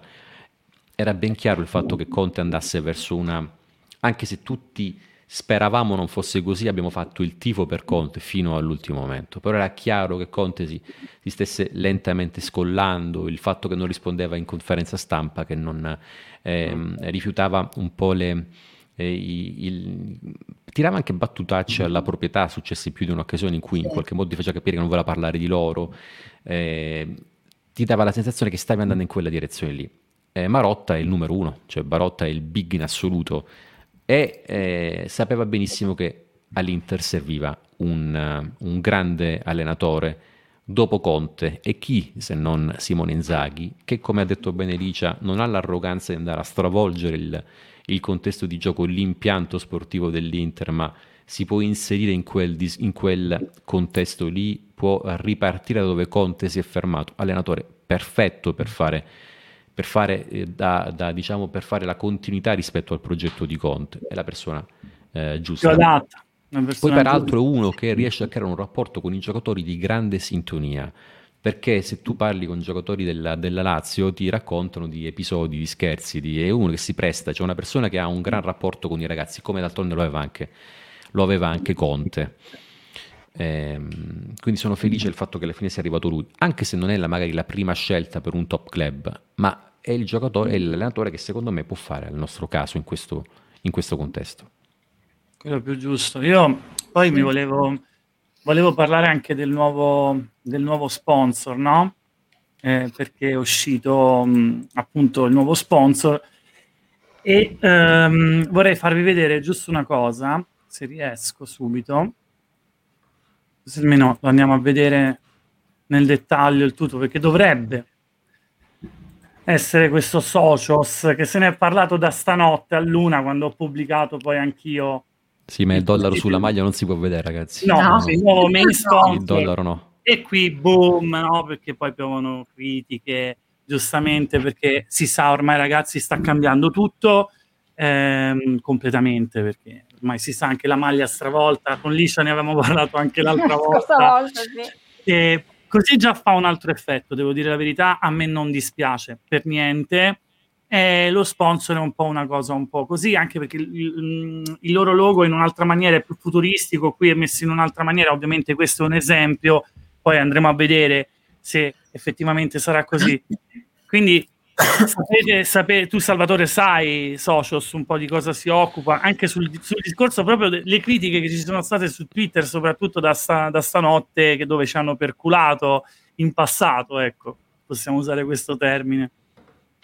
Che poi hanno cancellato tutti i tweet, ricordiamolo. Ora non li sto, non li, non li, non li metto perché um, poi insomma ci, ci, sono state un po' di discussioni su Twitter, si sono scatenate. Ma io su Twitter mi ero divertito a pubblicare una, un, un, un'immagine con scritto Intel. Eh, Sponsor migliore di quello non ce l'era per noi, proprietà cinese, Intel, era simpatica. Però eh, i soldi ce l'avevano peraltro. Eh, bisogna vedere quanti soldi porta. Esatto, è esattamente okay, questo, cioè quali sono i soldi che porta. Le cifre eh, ancora eh, se parliamo di cifre sopra i 25 milioni di euro, tanto di cappello, cioè abbiamo poco da dire. 20 milioni, tanto di cappello. Non sappiamo in realtà quale sia la cifra che eh, questa società andrà a garantire all'Inter. Certo che questo è il futuro, cioè queste società che si occupano di token, si occupano di um, le nuove frontiere no, di trading online, sono tutte quel tipo di, di, società che adesso hanno obiettivamente i soldi. Intanto saluto Umberto che ha fatto una battuta delle sue. Avrei preferito questa la deve mandare in evidenza, però non la posso leggere. la stavamo nascondendo in realtà. Sì, no, non la Però eccola. Eh, Questa giusta? Ma come la dobbiamo pronunciare giusto, giusto, parola, giusto. scusate. Un caso, non la pronunciamo. Un caso si può dire un caso. Okay. Sì, ah, vabbè. Dai, Quindi, ecco, diciamo così. Quindi okay. Vediamo quanti soldi porta, perché comunque l'Inter ha bisogno di introiti e di... Mm, poi mi, mi appassiona poco la dinamica Pirelli-Driver, cioè l'importante è che l'Inter abbia uno sponsor sì. che possa andare a colmare il gap che c'è con la Juventus, perché abbiamo... Noi incassavamo 9 milioni, la Juve ne prendeva 40, 40. Eh, di che stiamo parlando? Serve, serve, comunque andare a colmarla questa differenza eh, importante sul piano economico e la fai eh, hai bisogno di soldi, hai bisogno di, che i soldi vengano garantiti a società serie. Importante che siano persone serie, eh, sponsor seri, affidabili e che ogni anno ti garantiscono gli introiti di cui tu hai bisogno per migliorare le prestazioni sportive. E aggiungiamo, speriamo di tornare presto allo stadio, perché altrimenti falliamo veramente. Cioè, bravo. falliamo presto, speriamo. oltre al fatto che non se ne può più. Ecco. Bravo, tra l'altro ora si sta spingendo molto per riaprire gli stadi, perché negli altri paesi hanno già ormai annunciato che gli stati riapriranno e da noi ancora si continua a fare la guerra. E, i 70.000 persone a eh, Wembley, cioè. Eh sì, cioè parliamone. E poi mm, voglio dire, l'apertura degli stadi non è semplicemente eh, il tifoso che va allo stadio e dà sfogo al proprio, alla propria passione o alle proprie frustrazioni, dipende da come si vede il calcio. No? L'apertura degli stadi è anche tutto quello, tutto il mondo del lavoro che gira attorno allo stadio. Le ditte, i fornitori, il personale che ci lavora dentro sono tutte delle categorie eh, che hanno bisogno di introitare un reddito di sostenere le famiglie, quindi non è soltanto eh, il folklore, il colore della domenica piuttosto che del mercoledì come quando si gioca, è proprio tutto quello che gira intorno allo stadio e che dà sostentamento a, a migliaia di famiglie. E poi sarebbe anche il caso di restituire questa normalità ai tifosi con l'apertura degli stadi. Io seguo molto il ciclismo, no? che è la mia seconda passione dopo il calcio. Vedo che ormai non, non ci sono più restrizioni. Eh, il Tour de France è in pieno svolgimento, ma anche per l'Italia è stato così. Tutti i tifosi a bordo strada a godersi lo spettacolo dello sport. Facciamolo anche per il calcio, non solo per i top club, ma anche per le piccole squadre per le quali l'incasso di una partita è veramente linfa vitale per il sostentamento delle squadre. Serie minori, squadre medio-piccole, scuole Ma calcio, bambini, calcio piccola, femminile, tutto. piccola riflessione fuori dal, dal contesto sportivo, però mi pare abbastanza evidente come con una vaccinazione di massa eh, che riguardi tutte le fasce, tutte le, le fasce anagrafiche, compresi i ragazzi che a settembre dovranno tornare a scuola, e questa è una cosa un po' che mi spaventa, quindi spero, avendo bambini, spero che si arrivi presto ad una immunità anche delle fasce eh, più piccole eh, e, e, completa delle fasce più deboli, perché ancora sono in tanti a non aver uh-huh. completato il percorso di vaccinazione, ma completato questo percorso eh, dobbiamo anche imp- dovremmo imparare a convivere con quella che è la, eh, che è la, la pandemia e soprattutto dovremmo, eh, dovremmo continuare a rispettare distanze di sicurezza, le, le misure individuali di protezione, ma in modo tale da poter tornare a vivere, poter tornare ad una normalità, eh, perché la normalità ci è eh, preclusa ormai da due, da due, anni, sono due stati di fatto che la normalità non la vediamo e non la conosciamo, dobbiamo pian piano tornare a vivere nella, nella massima sicurezza, ma non credo che mh, evitare lo stadio, eh, tornando al, al, discorso sport, tornando al discorso stadio, non consentire l'accesso allo stadio sia una soluzione dei problemi, perché nel momento in cui negli altri paesi del mondo c'è una circolazione che è piena, e nel momento in cui tu nella tua nazione comunque consenti sbarchi e accessi a tutte le parti, mi sembra chiaro che in un mondo uh, molto globale come quello in cui noi viviamo oggi come oggi sia impossibile di fatto ehm, mantenere una sicurezza dei confini, perché comunque viaggiamo, siamo tornati a viaggiare, a lavorare, a spostarci fuori dai nostri confini nazionali e quindi è impossibile, come era come impossibile limitare, limitare l'arrivo di eh, tifosi dal, dal, dall'estero perché torneranno anche le competizioni eh, presto internazionali, eh, oltre ai campionati anche la Champions League, tornerà il, l'Europa League e sarà impossibile controllare tutti questi piccoli episodi. Occorrerà imparare a convivere, solo la civiltà, l'educazione e il rispetto reciproco ci porteranno a uscire fuori dall'emergenza pandemica. Chiaro che la vaccinazione è il presupposto fondamentale. Poi ricordiamolo, ieri la maggior parte dei tifosi, ma non solo ieri, va detto, erano senza mascherina, eh? questo va detto e, ed è un segnale anche questo, cioè è un segnale dove magari si sono vaccinati, però ora è un discorso molto delicato perché discorso, poi sta, esatto, un po' ma è anche un discorso di coscienza individuale ti faccio esatto, un esempio a tutti, sarebbe piaciuto uscire fuori perché... e festeggiare, Seggio. Cioè io l'altra sera vedevo caroselli di auto, eh, li avete visti tutti, no? Esatto. non condanno, non, non, condanno chi l'ha fatto. No, no, no, allora guarda, perché? io sono sincero perché non ho problemi, poi ti lascio, scusami se ti ho interrotto. Io, no, certo, certo. Allora, io ho sgarrato, tra virgolette, sgarrato, perché io sono di quelli che ha sempre rispettato ogni regola da quando è iniziato tutto questo, questo incubo, perché alla fine è stato un incubo per tutti noi, ha cambiato anche la vita di, di tutti noi. E, ehm, alla festa dell'Inter, perché ero presente, comunque eravamo in più di 10.000, ehm, ho sempre tenuto la mascherina? Sì, nella maggior parte del tempo sì, alcune volte no, perché l'ho abbassata perché non respiravo, perché io comunque poi faccio fatica come tutti a respirare. Eh, sono adesso stato... che fa un caldo a morire. Esatto, esatto, sono stato molto a distanza, sono stato molto a distanza, questo sì, sembrerà strano, ma in mezzo a quei 10.000 sono stato neanche nelle, nelle, nella parte dove c'era meno gente eh, a parte che poi mi muovevo, facevo su e giù anche per i video, quindi... E poi ovviamente l'altro giorno, quando l'Italia ha vinto, abbiamo vinto, ero fuori, però ecco lì non sono stato in mezzo alla bolgia, ma stavo a riprendere. E, e ma questo sto dicendo io, dobbiamo imparare a convivere, mm. cioè devi esatto. imparare a, a, a, rapportarti con gli altri mantenendo un po' di, di, distanza e penso sia la cosa più logica e, e naturale. di responsabilità. Cioè, è un problema di responsabilità individuale, tutto qui è. Eh. Eh, se riusciamo a metabolizzare questi concetti, che poi dovrebbero essere alla base, ma noi italiani siamo, siamo così, siamo, eh, noi italiani siamo abituati a, a, vivere il rapporto con l'altro in modo molto forte, quindi siamo, eh, ci viene naturale il contatto con, con, le altre persone, c'è poco da fare. Uh-huh. Dobbiamo rivedere anche questi atteggiamenti, ma da qui a, a, pensare che possiamo passare altri anni chiusi dentro, senza stadio, senza teatro, non senza esiste. cinema, no. eh, comincia a diventare veramente pesante. Cioè, bisogna cambiare eh, un po' la strategia. Vaccinazione, ritorno. Impossibile. Sarà impossibile, ma anche perché si, si va verso il fallimento così, cioè a livello ma professionale, scherzi. a livello di lavoro, non, non, puoi, non puoi più permettertelo. No, e società no. che incassavano tipo l'Inter che aveva un introito di eh, 50 milioni all'anno di, ehm, dallo stadio, questa era la cifra all'incirca, e si ritrova in, in bilancio zero, capite che eh, viene letteralmente distrutta eh, con un, un, un um, introito diciamo, al 20% come previsto, dovrebbe incassare 8-10 milioni all'anno da, da, entra- da entrate, e, e, nulla rispetto a quello che incassava tre anni fa, uh, è sempre di più di zero, però bisognerà tornare a, a delle proporzioni normali, cioè non possiamo neanche pensare che andiamo allo stadio e ti troverai un seggiolino ogni 5, perché non è, mm, non credo sia sostenibile anche come, come progetto imprenditoriale per il club. No. Cioè. E l'Inter è la squadra che negli ultimi tre anni è quella che ha avuto il maggior numero di spettatori allo Mi ha levato le parole di bocca, eh, bravissima. Eh. Perché Noi i 40.000 dello stadium, della Juventus Stadium, li facciamo anche quando giochiamo con la squadra di Serie B, giusto per essere certo. chiari. E loro non li esatto. riempiono 40.000 perché no, no. non riempiono mai lo stadio. Noi li facciamo anche se giochiamo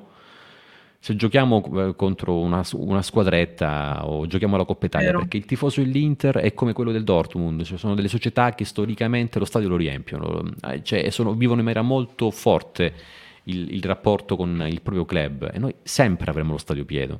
Sper- sperando di tornare a riempirlo veramente con veramente. 70.000 allo stadio, come succedeva prima, e di vincere un derby davanti a 70.000 persone, speriamo, vorrebbe dire aver risolto i problemi pandemici che ci tormentano da due anni ce lo auguriamo anche non solo nel mondo dello sport, ma proprio nella vita di tutti i giorni di tutti noi, perché è un incubo che speriamo si, si stia vedendo un po' di luce no? in fondo al tunnel. Anche questa, questa cosa, no? vabbè, no, dai, chiudiamo il discorso, se no poi vado anche al discorso insomma del... No, no, perché mi, mi piacerebbe tornare a, a, allo stadio, non solo ai concerti, ai teatri, a, al cinema, e questo è importante. tutte le manifestazioni alla ah, a me manca tanto, a me manca sì, tanto. Cioè... Manca tanto, tutto e, e dispiace, quindi però voglio stravolgere, voglio cambiare tutto, visto che fra un po' poi andiamo anche in chiusura, voglio, voglio parlare di mercato, ma che mh, voglio parlare di mercato perché ditemi se lo pronuncio bene, perché molte volte non so, dico, Denfris, lo pronuncio bene? Sì, si dice così, no ragazzi? Denfris. Licia, Licia, sai, io no, io non, come non mi stagliano ne becco uno, mi prendono in giro a me. Ne sento parlare da appena due settimane, Vabbè, da quando abbiamo giocato. Abbiamo capito chi è,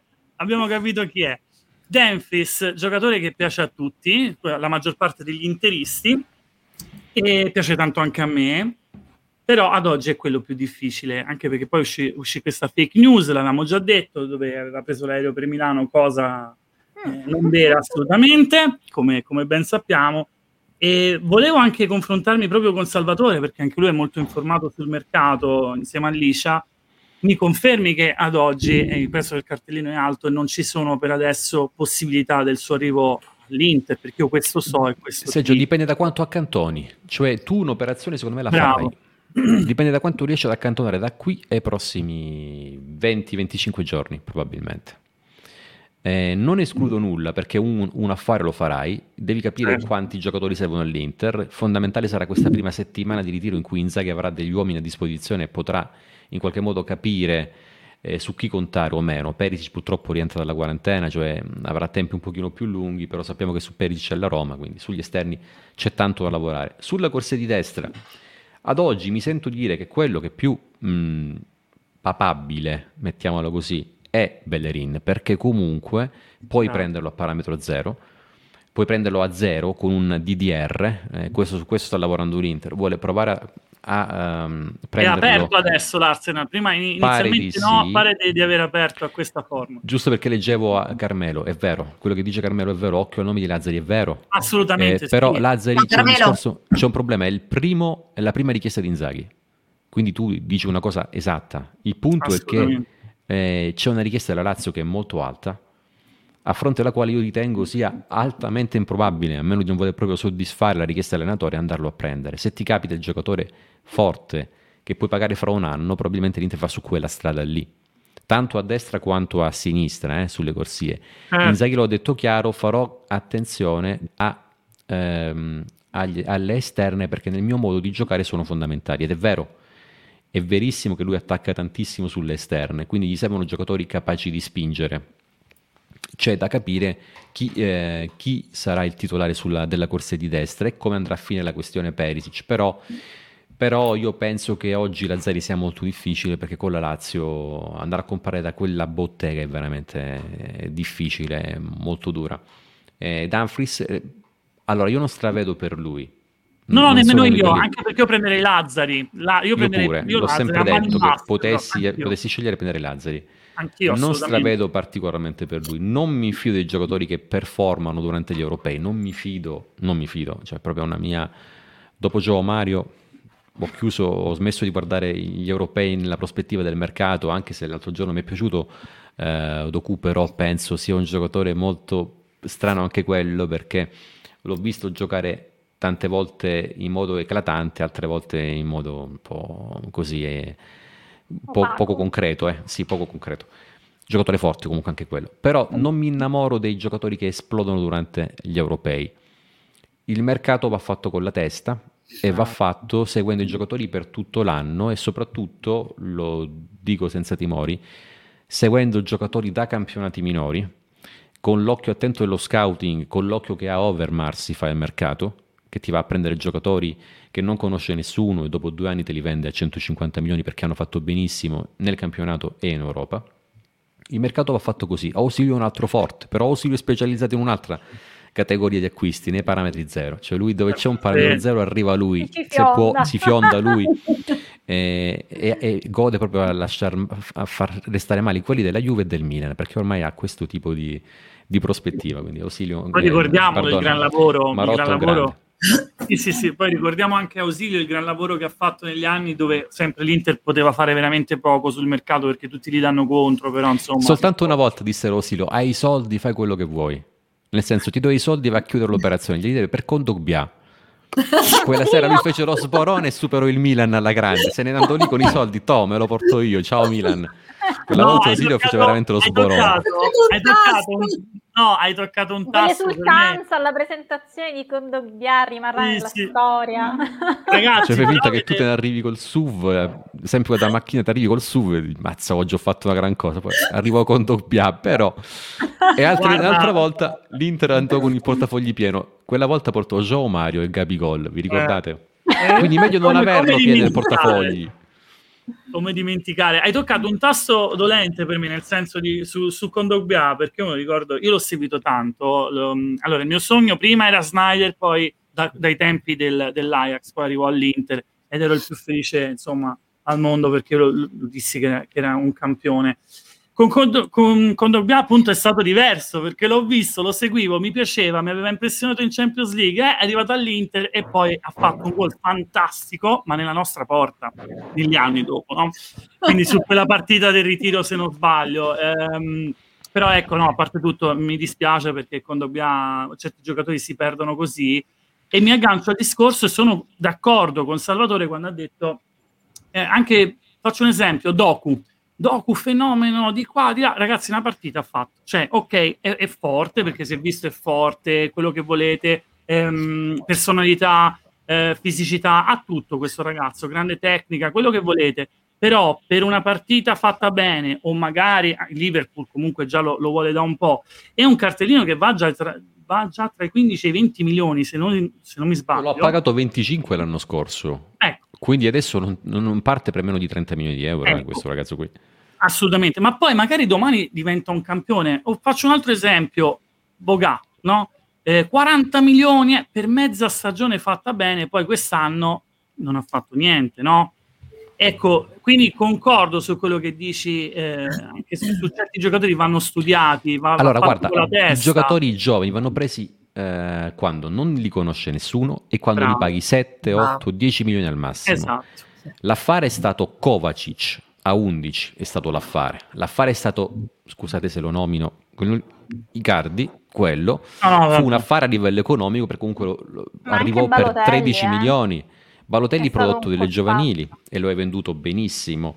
L'affare ehm, lo ha fatto il City avanzandosi il giocatore, un giocatore fenomenale come Foden o il Barcellona che ha preso Pedri eh e mo ti ritrovi Pedri. Cioè i giocatori giovani, se tu li paghi 50 come fa il Real Madrid che prende Vinicius 50, to, Renier 50 pure a te, eh, mm. Rodrigo altri 50 a te, te li nego? No, 50 botte di 50 milioni non ha senso fare il mercato così.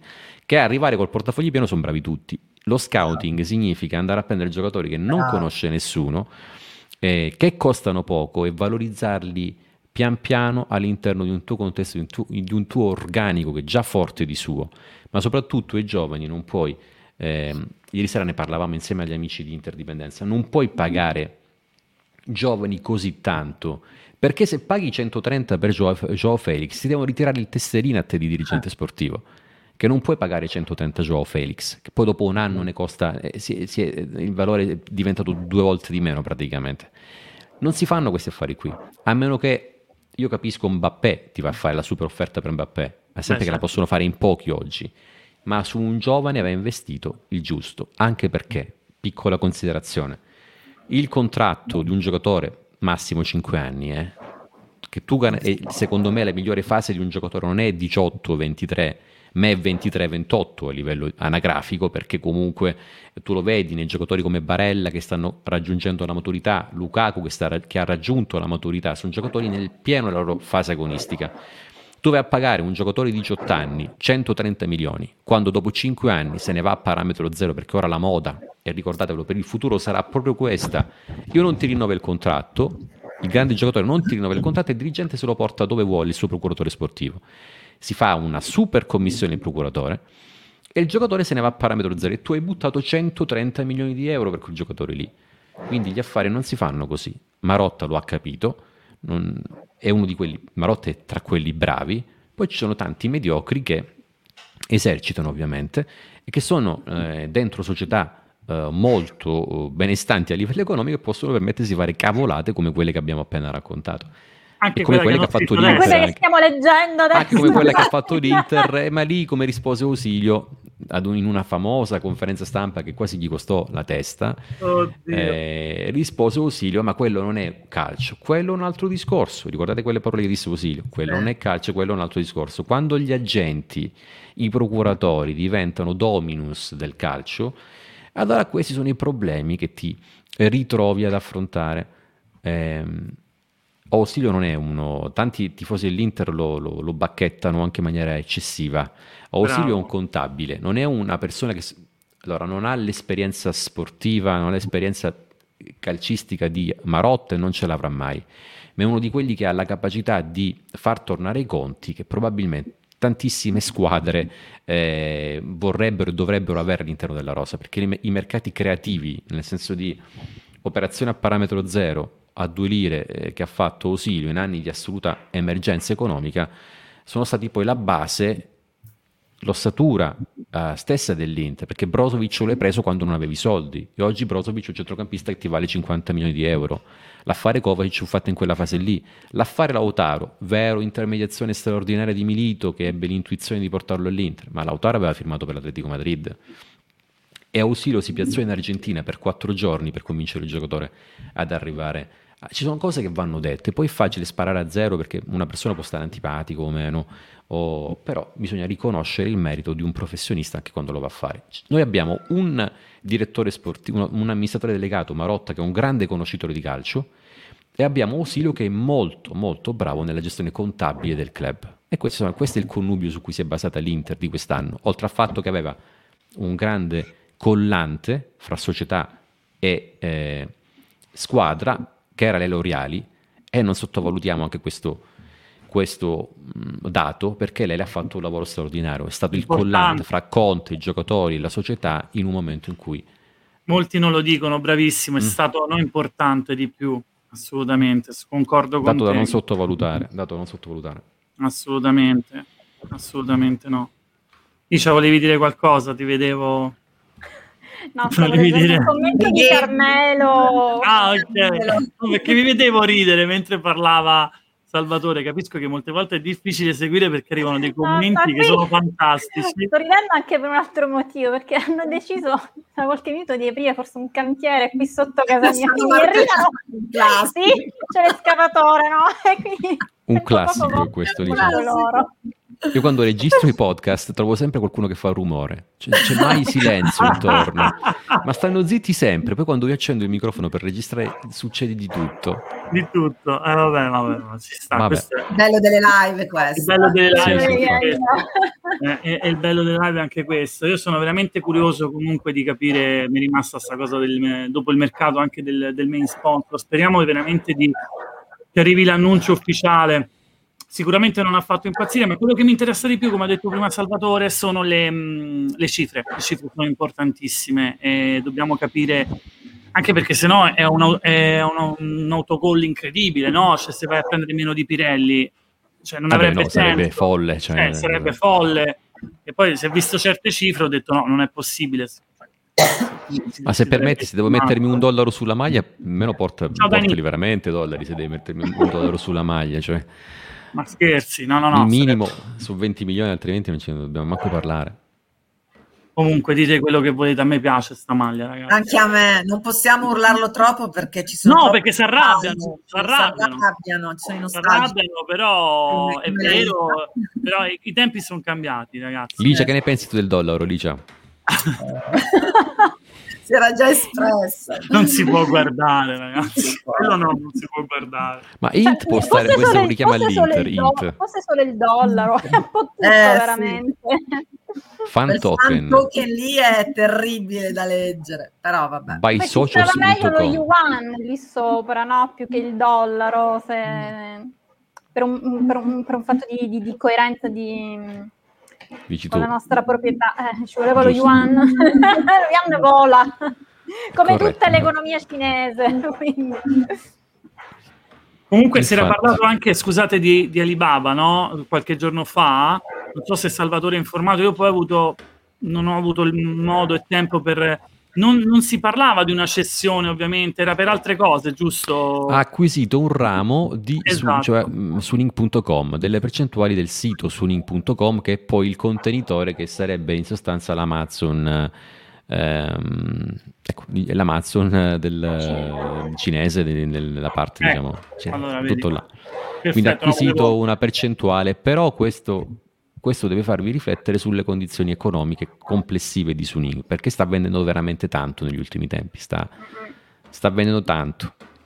Esatto. Io poi, eh, anche Interista Forever, avete detto si chiama Alberto, giusto? Se non sbaglio. Umberto, Umberto, Umberto. Ah, Umberto, scusami. Non grande Eh, Umberto. Umberto, ecco, mi- mi- voglio dire questo, cioè io Donnarumma l'avrei preso subito. Quando io ho detto Donnarumma è uno dei più forti portieri al mondo, perché per me lo penso ancora prima dal- dell'europeo, eh ma si sta sempre dietro a questa cosa, no? Eh ma viene dal Milan, eh, cioè si sta sempre dietro, mi dispiace che sentite l'ambulanza, nella diretta è anche questo. Eh, ecco. Vedi? Dammi, dammi, dammi. E, però ecco, mi dispiace perché questo era un affare che, che- che- che avremmo potuto chiudere, poi ci sono, ci sono stati dei contatti, lo sappiamo. Peccato perché Donnarumma sarebbe stato un bel portiere per il futuro dell'Inter e, e io lo reputo da prima, da prima molto prima de- dell'europeo, che insomma un portiere eh, ormai più che affermato. Non so voi, ma io l'avrei portato di corsa all'Inter. Eh Il sì. problema è che con quel procuratore non puoi È quello trattare il perché, problema, lo Quello è il sappiamo. problema, eh, è sempre quello. perché sarà, e questo sarà il futuro. In, futuro, a meno che non intervenga una riforma seria della, della professione procuratore sportivo e dei dei- degli introiti, delle cessioni e derivanti dalle cessioni per ogni, su ogni trattativa per il procuratore sportivo, allora vedrete sempre più operazioni di questo tipo, vedrete sempre il grande giocatore che verrà portato a parametro zero eh, in un grande club che può permettersi stipendi. Quindi vedrete meno affari da 100, 150, 80, 70 milioni di euro, tanti trasferimenti a parametro zero in cui il- la gente si porta a casa 15-20 milioni ad operazione. Ecco, questo sarà il futuro del calcio europeo, a meno che non intervenga una riforma che secondo me ormai è inevitabile. Mm. Perché Nico. finiamo per, per giustificare, per creare i reami di Mendes e compagnia bella. Porca miseria. Hanno fatto anche una bella differenza nel calcio. Poi i giochi- il gioco dei procuratori, anche appunto con Hakimi e Lautaro, no? anche lui ha, fatto, ha lasciato delle, delle, dichiarazioni che non so. Vabbè, quello è il gioco, è il loro gioco. Ci, ci si fa poco, eh, ragazzi. Li, offre, li, offrono a destra e a sinistra. Io ho detto, ho detto, in tempi non sospetti che lo venderei a Lautaro, ma sai perché lo venderei? Perché se ne va nel 2023 in scadenza di contratto. E la mia sensazione è che questo non voglia rinnovare, che Camano se lo voglia portare a parametro zero chissà dove, eh. Eh, sì. per farsi la commissione lui eh, sì. giusto, legge, tutto quello che vuoi, però l'Inter rischia di perderlo a parametro zero, veramente questo giocatore. E più passa il tempo, più passa tempo rispetto al rinnovo del giocatore, più il problema diventa concreto. Ricordiamoci che nel 2023, al 30 giugno, il giocatore è libero. 2023, eh no, siamo nel 2021, sono, sono rinnovi quest'anno e sì. due anni significa che il prossimo anno già vale metà, esatto. perché eh, a un anno di scadenza del contratto vuol dire che dopo sei mesi può firmare a parametro zero per qualunque squadra un precontratto e poi eh, concretizzarlo a giugno. Ovviamente i club dopo ci giocano su questa cosa, è normale, ti do questo, se l'accetti bene, se no lo perdi a zero, giustamente. Nico, puoi leggere questa domanda? Problema rinnovarlo. Certo. Esatto, Scusatemi. No, no, vai, vai. Per me però la questione Gabigol resterà un mistero. Voi cosa ne pensate? Noi in campo non l'abbiamo mai visto, ma adesso si gioca la finale di Coppa America. Boh. Che ne pensate? Che i numeri ce l'aveva. La, la Coppa secondo, America. Secondo me, Nico, il, il uh, pippone, tra virgolette, era Gio Mario fra i due. Cioè sì. Gabigol un po' di numeri ce l'aveva. E posso Vero. dirvi che quando giocava a San Siro c'era un entusiasmo intorno a lui che era impressionante. Un giocatore che appena entrava in campo, anche la, facesse la rimessa laterale con le mani, tutti a gridare eh Gabigol, Gabigol, perché avevi comunque il ricordo del centravanti brasiliano e ti dava la sensazione di avere i numeri, ce l'aveva i numeri, non era male Gabigol, cioè probabilmente no. non gli abbiamo dato la possibilità di, vero, di esprimersi a questo ragazzo in anni diversi, mm-hmm. poi probabilmente c'erano questioni contrattuali che noi non conoscevamo, eh, bonus che tante volte incidono sulle presenze in campo che noi non conoscevamo, eh, che poi sono emersi magari nel, nel tempo, nel ma Gabigol non era scarso. Quello, no, no, no, sono venute fuori dopo.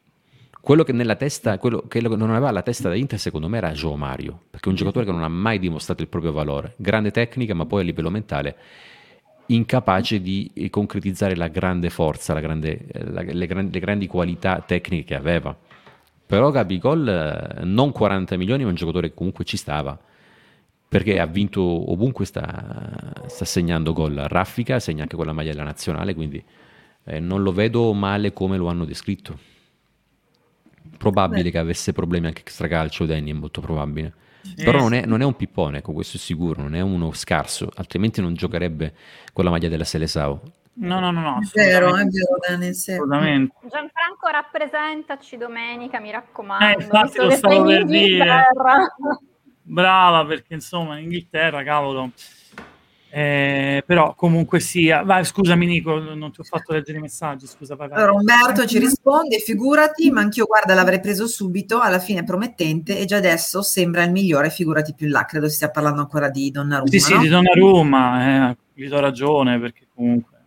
Avete, eh, cosa mi dite della, della, del diverbio, tra virgolette, tra Donnarumma e Lukaku, quando ah. Lukaku ha ha segnato il rigore, insomma, gli sguardi che ci sono stati, i gesti tra di loro. Mi ha detto di stare zitto. Che, poi quello che ha, che ha, dichiarato ad una um, radio belga, poi dopo il uh, Lukaku, parlando anche di noi e del, del suo attaccamento all'Inter, ha espresso delle bellissime parole. Voi cosa ne pensate?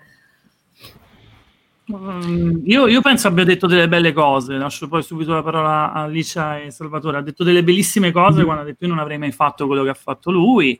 Gli ha dato di mercenario. Gli ha dato esatto, di mercenario esatto. senza... Ma sono vere quelle dichiarazioni, sono vere? Perché io non le ho verificate. Cioè, sono andato sono... a vedere da quello che ho visto, sì. Sono... Io le ho lette, adesso ti dico. Le ho lette su più fonti, pare di sì. Mm-hmm. Eh, io guardo come te, verifico sempre Pare di sì, eh, insomma, gli ha dato di mercenario, poi ha spiegato anche... Bruxelles TV che... le aveva dichiarate queste, sì. queste cose. Più sì. che altro quello che gli ha detto Donnarumma a, a, a Lukaku, questo non so cosa le abbia detto perché non, non, non, lo so, però di sicuro Lukaku non è che prende e ti dice stai zitto senza motivo, lo conosciamo che persona sia, insomma. Ma infatti non so questa cosa che ci scrive Gabriel, se sia attendibile o meno, cioè se le cose sono andate veramente così del gesto della scimmia che gli Sì, pare di sì, pare di sì che l'abbia dichiarato a Bruxelles TV. Ah, sì, sì, è vero, il gesto della scimmia. Sì. Poi l'abbia sfidato e poi gli ha, gli ha, fatto gol e quindi l'ha messo a tacere. E quando sbaglia Lukaku rigore? Quando sbaglia, infatti. quando li sbaglia. Sì, sì, sì, è vero, è vero. Eh, scusami, vai Salvatore, cosa, cosa pensi? Ma sai su... cosa? Io credo che sul campo si verificano tanti episodi che ah, spesso, poi per chi gioca a calcio lo sa, eh, tante volte si va anche oltre. Certo, non bisogna mai eh, es- esagerare, uscire da, dal contesto civile e portare la questione su, su eh, terreni eh, minati come quelli razziali, eccetera, eccetera. Esatto. Mai però sul calcio ne sono successe tante, cioè, se vediamo quello che succede su campi di terza categoria, ci sarebbe da scrivere manuali di, eh, di altro che Lukaku Donnarumma, cioè il calcio è anche contesa, è anche competizione, la competizione può sfociare in momenti di contrasto. Eh, io come ho detto in, in altre occasioni in passato non mi meraviglio tanto da questo, eh, di questo. Mm, credo che tante volte si faccia anche buonismo esagerato rispetto agli sì. episodi di calcio di campo che dovrebbero restare sul campo. È vero, è vero. Questa è la mia considerazione. Poi anche non... Dani ha scritto una cosa giusta. Non tutti, sanno, non tutti, i calciatori sanno gestire poi questi, questi, episodi da campo con la giusta intelligenza, nella giusta maniera, no? Vedi Lukaku, la sua reazione è bastato un gesto per metterlo al suo posto per zittirlo, certo. poi comanda, comanda, il campo, cioè l'hai messa dentro stop e sì, ma è finita lì, solo che dopo ci mangiano sopra sulle cose, no? Lo sappiamo. Ma sai, è, è, la competizione è qualcosa di innato in tutte le professioni. Tanti magari pensano, ehm, la mattina mi, mi, è successo personalmente, ci vedono mh, mm, ehm, magari anche noi siamo, la mia è una categoria molto faccio l'avvocato di professione e quindi ho una attitudine a litigare, tra virgolette si fa litigare, eh, dentro il tribunale con i colleghi, spesso e volentieri ci, ci, confrontiamo in maniera molto forte, ma finisce certo. dentro, finisce l'udienza e si va a prendere il caffè insieme. Tante volte questo non viene compreso. I calciatori uguale, giocano a calcio, si litigano lì, però poi escono insieme. Il gioco delle parti. A, cioè, certo. Sta naturale, è il gioco delle parti, si fa i professionisti, poi mai esagerare, mai mancare di rispetto. Però credo che quello che succede nel campo deve rimanere dentro il campo e questa è la prospettiva. E c'è un'attitudine che poi trovo eccessiva oggi come oggi a, a ricondurre al terreno del politicamente corretto tutto. E io non, faccio, non, non appartengo a questo tipo di categoria, sono un pochino più, uh, come dire, meno buonista da questo punto di vista. Mm-hmm. Sì, ce, ce n'è troppo effettivamente, eh? questo è vero, troppo, troppo. Sì, sì, si va poi a... Vabbè. Comunque, eh, io poi mi blocco perché no, vorrei andare... Però poi no, meglio bloccarsi. Dai. No, no, no, ovviamente sempre nei, nei, nei termini, nei insomma, limiti, certo. nei limiti, nei te- cioè, ma ci mancherebbe, no, no. No, perché ha giocato a calcio, chi ha giocato a calcio lo sa. Eh, esatto. Eh, ciò che succede quando giochi a calcio è... Io, litighi pure con il migliore amico quando giochi a calcio, funziona così. Purtroppo Ma mi fa ridere quando dici che ha giocato a calcio, perché io ho fatto perdere una finale alla, alla mia squadra, quindi dove, dove, ero stato il migliore nella competizione come difensore, però poi ho perso la brocca contro l'arbitro e poi è andato a finire così.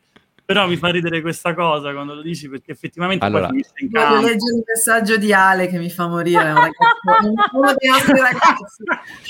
Salvatore, visto che fai l'avvocato, puoi assistere il presidente del Benfica, almeno ci liberiamo di Joao Mario.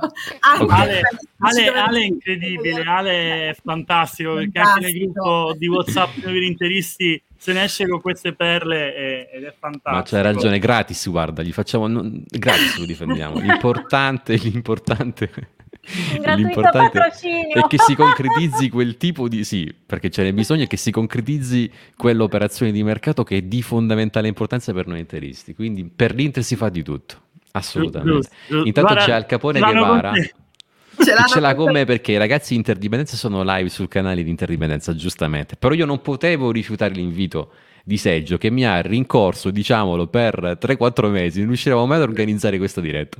Ma era no, corretto. Non riuscivamo comunque. veramente, non riuscivamo. Veramente è stato qualcosa di incredibile. Non riuscivamo mai a trovarci. Mai, mai a trovarci, non poteva lui, o non potevo io. Poi anche quando sono stata alla festa a San Siro dovevo stare in collegamento con voi e, e, non sono riuscito perché erano morti i cellulari, lo sapete, infatti mi sono sì, sì, c'era linea lì, era... perché non ho, non ho, potuto fare, quello era il primo collegamento che dovevo fare appunto con la voce nerazzurra in casa vostra, giustamente, non è, non è stato possibile, ma non perché non volessi, c'eravamo, anche l'amico lo sa, era impossibile. Io c'ero, non siamo riusciti non a ci siamo nemmeno, nemmeno, io e lei ci siamo visti. No, no, c'è stato morti, peggio di un derby. Quindi ha ragione eh, da un certo punto di vista eh, Al Capone Guevara, non riesco manco a dire questa parola, però eh, ha ragione, però eh, Ma, è giusto anche coltivare... prendo il posto o come... Ehm, no, come direttore. Direttore, sperare. sì, eh, però era giusto anche coltivare questa amicizia bella con il canale di Seggio, con, la, con il gruppo sì. di Seggio, perché er, io non sono uno di quelli che va in trasmissione, Licia lo sa, riceviamo mm. tantissimi inviti, non detto, da, sì. io non vado da, da nessuna parte, noi. manco da voi vengo ultimamente, cioè, ultimamente sto poco in diretta, mm. però cerco sempre di, mm, di, coltivare i legami con quelle persone e quelle realtà che ritengo essere positive. Eh, sono molto attento ai, alle partecipazioni che faccio e credo che comunque questo canale meriti di, di, di crescere e di svilupparsi in maniera, in maniera, positiva e mi ha fatto molto piacere essere presente. Prima volta che vado in un canale che non sia la Voce Nerazzurra, che è la nostra casa, la casa mia edilicia, e Interdipendenza, che è la eh, redazione della testata giornalistica fondata dalla mia famiglia, quindi altrimenti no, io... non vado da nessuna parte. Ecco. No, no, l'avevi detto, infatti di questo Salvatore mi sono trovato a parte benissimo con te, che poi il mio primo contatto, lo ripeto, è stato con Licia, perché eh, era l'unica... Io ci sono no, giuro, perché detto, ma ce l'avevo già f- nei follower no? di, di, di, Twitter, perché ci tengo a, a precisare le cose, e, e, vi ho cominciato a seguire. Ho detto, cavolo, loro sono, sono seri, alla fine sono in linea no? con quello che faccio anch'io, anche con la Nico, per, perché ogni, ogni, canale ha il suo modo di fare, no? E molte volte non, non combaciano, ma non per qualcosa, però c'è una linea da mantenere e, e, e io seguo quella e, ehm, ed è molto simile. Quindi mh, mm, ho detto, Liscia, cavolo, ma io ce l'ho su Twitter, quindi posso contattare lei, poi magari riesco ad arrivare a, Salvatore, ai ragazzi di, della voce nerazzurra. Licia, mi... no, mi è piaciuta tanto anche Licia perché è la prima che ho invitato, poi con Salvatore, ripeto, ci sentiamo da 3-4 mesi comunque su WhatsApp, ci siamo sentiti e come diceva prima lui non ci siamo mai trovati con gli orari. Però veramente sono contento, lo dico ehm, con, con, la massima sincerità, perché se no non, lo, direi. E sto molto attento anch'io eh, a, nelle collaborazioni, ma non per qualcosa, perché molte volte non ci si trova. E, e invece io con Licia, vabbè, ormai a posto, nel senso, è di casa qui per me, può venire quando vuole. E con Salvatore non avevo dubbi perché mi piace tanto ascoltarti. Ma nemmeno noi, gliel'ho anche detto a Salvatore. Sai cosa, cosa dico sempre io um, in redazione o comunque il mio commento sulle, sulle, altre realtà editoriali. Quando ti rapporti con persone che hanno un'idea eh, ben precisa, ma che non pretendono di imporla, sei sicuramente in un contesto giusto. Invece il difetto di tanti canali, di tante trasmissioni, è il voler necessariamente far, passa- far, far passare una voce univoca. Perché ci chiamiamo la voce nerazzurra? Perché io ho un pensiero, Licia ne ha un altro, Nico ne ha un altro, Marco ancora siamo tante persone che rappresentano nel complesso, nel complesso le loro vedute l'intero mondo Inter, perché il mondo Inter è fatto di conte in e conte out, Suning in, Suning out, cioè siamo divisi per, per le, per, proprio per antonomasia. Però tutte queste sfumature compongono il mondo nerazzurro, che poi il cuore che abbiamo noi non ce l'ha nessun altro, Vero. diciamocelo chiaramente. Assolutamente. Eh, ed è importante rappresentare, confrontare tutte le opinioni, perché solo così si riesce a creare una comunità che sia veramente coesa. Tante volte ci confrontiamo e da lì ti viene fuori l'idea giusta. Il... E quando io ravvedo nelle altre persone stessa, quello stesso modo di, di affrontare no? il tifo, ma anche l'informazione, perché alla fine nell'avanspettacolo, io dico sempre che facciamo avanspettacolo fondamentalmente, che siamo eh, cabarettisti che si occupano di calcio. A me piace scherzare e ridere, non ho, non ho una, un'impostazione dottrinale no? del, del, tifo, non mi piace eh, quel, quel tipo di, di, di, quel commento eccessivamente tecnico, non è, non è, da me, non è da me. Però mi piace parlare di Inter con, i, con tifosi interisti e, farlo ascoltando soprattutto, Fa, farlo e ascoltare gli altri che è la cosa principale. Sì Quindi Bravo. quando si trovano realtà così e con, con, voi ci siamo trovati sicuramente bene, abbiamo subito approfittato, su, subito, ci avevo messo tre mesi vesteggio, però eh, abbiamo però è valsa l'attesa. È valsa, è valsa, la, valsa sì, la pena dell'attesa, assolutamente sì, e grazie anche a Alice per aver in qualche modo traghettato, consentito questo sì, incontro, consentito questo incontro. No, ma lì c'era anche contenta, infatti ho detto faremo una live giustamente. Ah sì, due... non me l'aspettavo davvero, è stata eh, una due, sorpresa. Due di noi virinteristi, due della voce nerazzurra, era giusto così e mm, poi, ripeto, per me sarà un piacere anche in futuro quando volete, potremo fare delle live e, e mi piace anche quello che ha detto Salvatore, perché è giusto confrontarsi in maniera ovviamente sempre educata, quello che dico sempre, ci tengo, rispettosa. Io magari non concordo con te, no? Non, lo rispetto però il tuo pensiero perché non possiamo pensare a tutti allo stesso modo, se no non faremo nemmeno le live. E purtroppo invece questo eh, molte volte eh, non, si va in un, in un mondo no, dove, dove, nascono poi le offese, dove nascono de, delle brutte cose. Ed è, ed è Io penso che la nostra missione, Sergio, sia quella di unire e non unire. dividere il popolo nerazzurro, Bravo. che è già abbastanza Bravo. diviso di suo. Quindi ogni voce lo rappresenta. Dobbiamo fare questa, questo grande sforzo, provando a rimanere comunque sobri, seri, ehm, ma eh, a portare contenuti che siano all'altezza di chi ci va ad ascoltare. Perché comunque il nostro è un pubblico molto esigente, si aspetta la notizia di mercato, si aspetta certo, il commento tecnico, certo. si aspetta un po' tutto e tutto gli devi, gli devi fornire all'interno di una trasmissione. Eh, se siamo bravi, veramente se siamo bravi a creare questo tipo di sinergia fra l'ascoltatore e lo speaker che si mette davanti a un microfono, a quel punto esce veramente fuori un bel prodotto un bel prodotto sì, all'altezza editoriale. Sì. Devo dire anche voi, come noi, siete aiutati dai vostri follower, dai commenti che vi mandano, che animano sì, le dirette sì, in una maniera divertentissima, molto ironica e autoironica.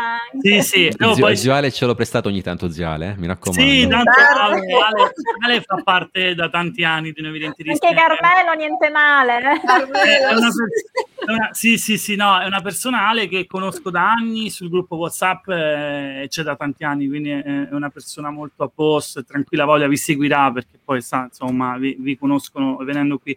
Io però volevo precisare perché questa cosa me la chiedono sempre, mannaggia chi me l'ha messa, il post, io me la devo togliere perché ormai me lo metto anche nei, perché ormai mi è rimasta. No, non sono un profeta e non sono un professore. Il prof è nato da una, da una trasmissione radio, appunto, quando ho iniziato su YouTube, ci tengo a ridirlo, e mi è stato dato da um, Alex Restelli, che è un tifoso milanista, ehm, dove scherzando, appunto, vedi, tra cugini, no? come sono molto sportivo, si, si, scherzava e mi ha cominciato a chiamare il prof, no? per come parlavo, gli davo questa, questa sembrava no? che, che, fossi un professorino, ma cosa che non, non, è, non fa parte di me, anzi tutto il contrario.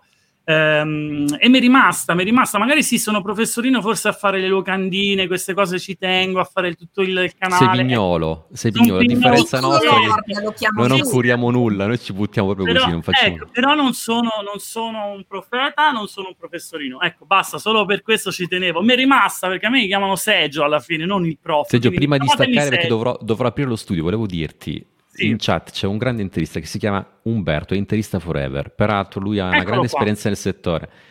Ogni tanto, se, se ti capita, fagli un colpo. Se, ti, ti, do il numero. Come eh, no, persona da ascoltare, noi lo invitiamo spesso sulla voce nell'azzurro perché è un ragazzo che ha tanti Volentieri. contenuti, molto esperto in tattica, che è rara, è rara la, ah, la competenza che lui... Fai il, il, ti ricordi? I video su YouTube, sì, mi ricordo. Molto esperto in tattica e, e, peraltro trasmette dall'Inghilterra perché lui vive a Londra, quindi sarebbe ecco. persona proprio in questo momento da portare... da portare... In, segna, segno, segno. da portare in trasmissione. Segna, segna perché lo farò perché ho già capito chi è comunque vedendo la foto, ora ho visto sì, meglio. Sì. Ho già sì, capito chi è. Assolutamente. Io, io, vi devo, io ritorno un attimino e vi devo salutare che la telecamera si è spenta, anch'io, si rifiuta ormai la mia telecamera. Sì, sì, sì, sì. tutti adesso, siamo... Eh, no, no, perché mi è arrivata sulla scrivania la pratica di Gio Mario qui e devo vedere di, ecco, appunto, di chiudere questa no, questione velocemente. Abbiamo la... sì, sì, infatti. Siamo, infatti eravamo in chiusura. Io ringrazio tutti quelli che ci hanno seguito veramente fino, fino adesso. Ringrazio la Nico per essere sempre a mio fianco. E ringrazio e veramente anche a te Sergio perché l'amico è veramente tosta, anche lei è il posto giusto, un'ottima Grazie. spalla destra. Questo va sì, ma da ora in poi voi due, voi due non Braccio potete destra, scusatemi, spalla destra. Voi due insieme non potete stare, però. Ve lo ecco, dico, ha eh, deciso, ormai, ci ha cresimato, basta, ormai sto. No, sto scherzando, la cosa più bella è che lo, voi due se, andate d'accordo, vi siete piaciute a vicenda e questa è una Sì, cosa sì, che mi ha fatto molto piacere. Che poi la sintonia fra la bionda e la mora, guarda che è rara, eh. Siete Eh, È rara, è rara, è rara. È rara. Veramente, un saluto a tutti quanti ragazzi, grazie veramente e grazie anche a Grazie a Salvatore voi. e Liscia. Grazie Licia, grazie Salvatore, è stato veramente Grazie a te, un ciao. Ciao, Ciao, ciao, ciao. Ciao, azzurri, eh? Sempre, sempre. Sempre. Ciao ragazzi. Ciao, ragazzi. Ciao.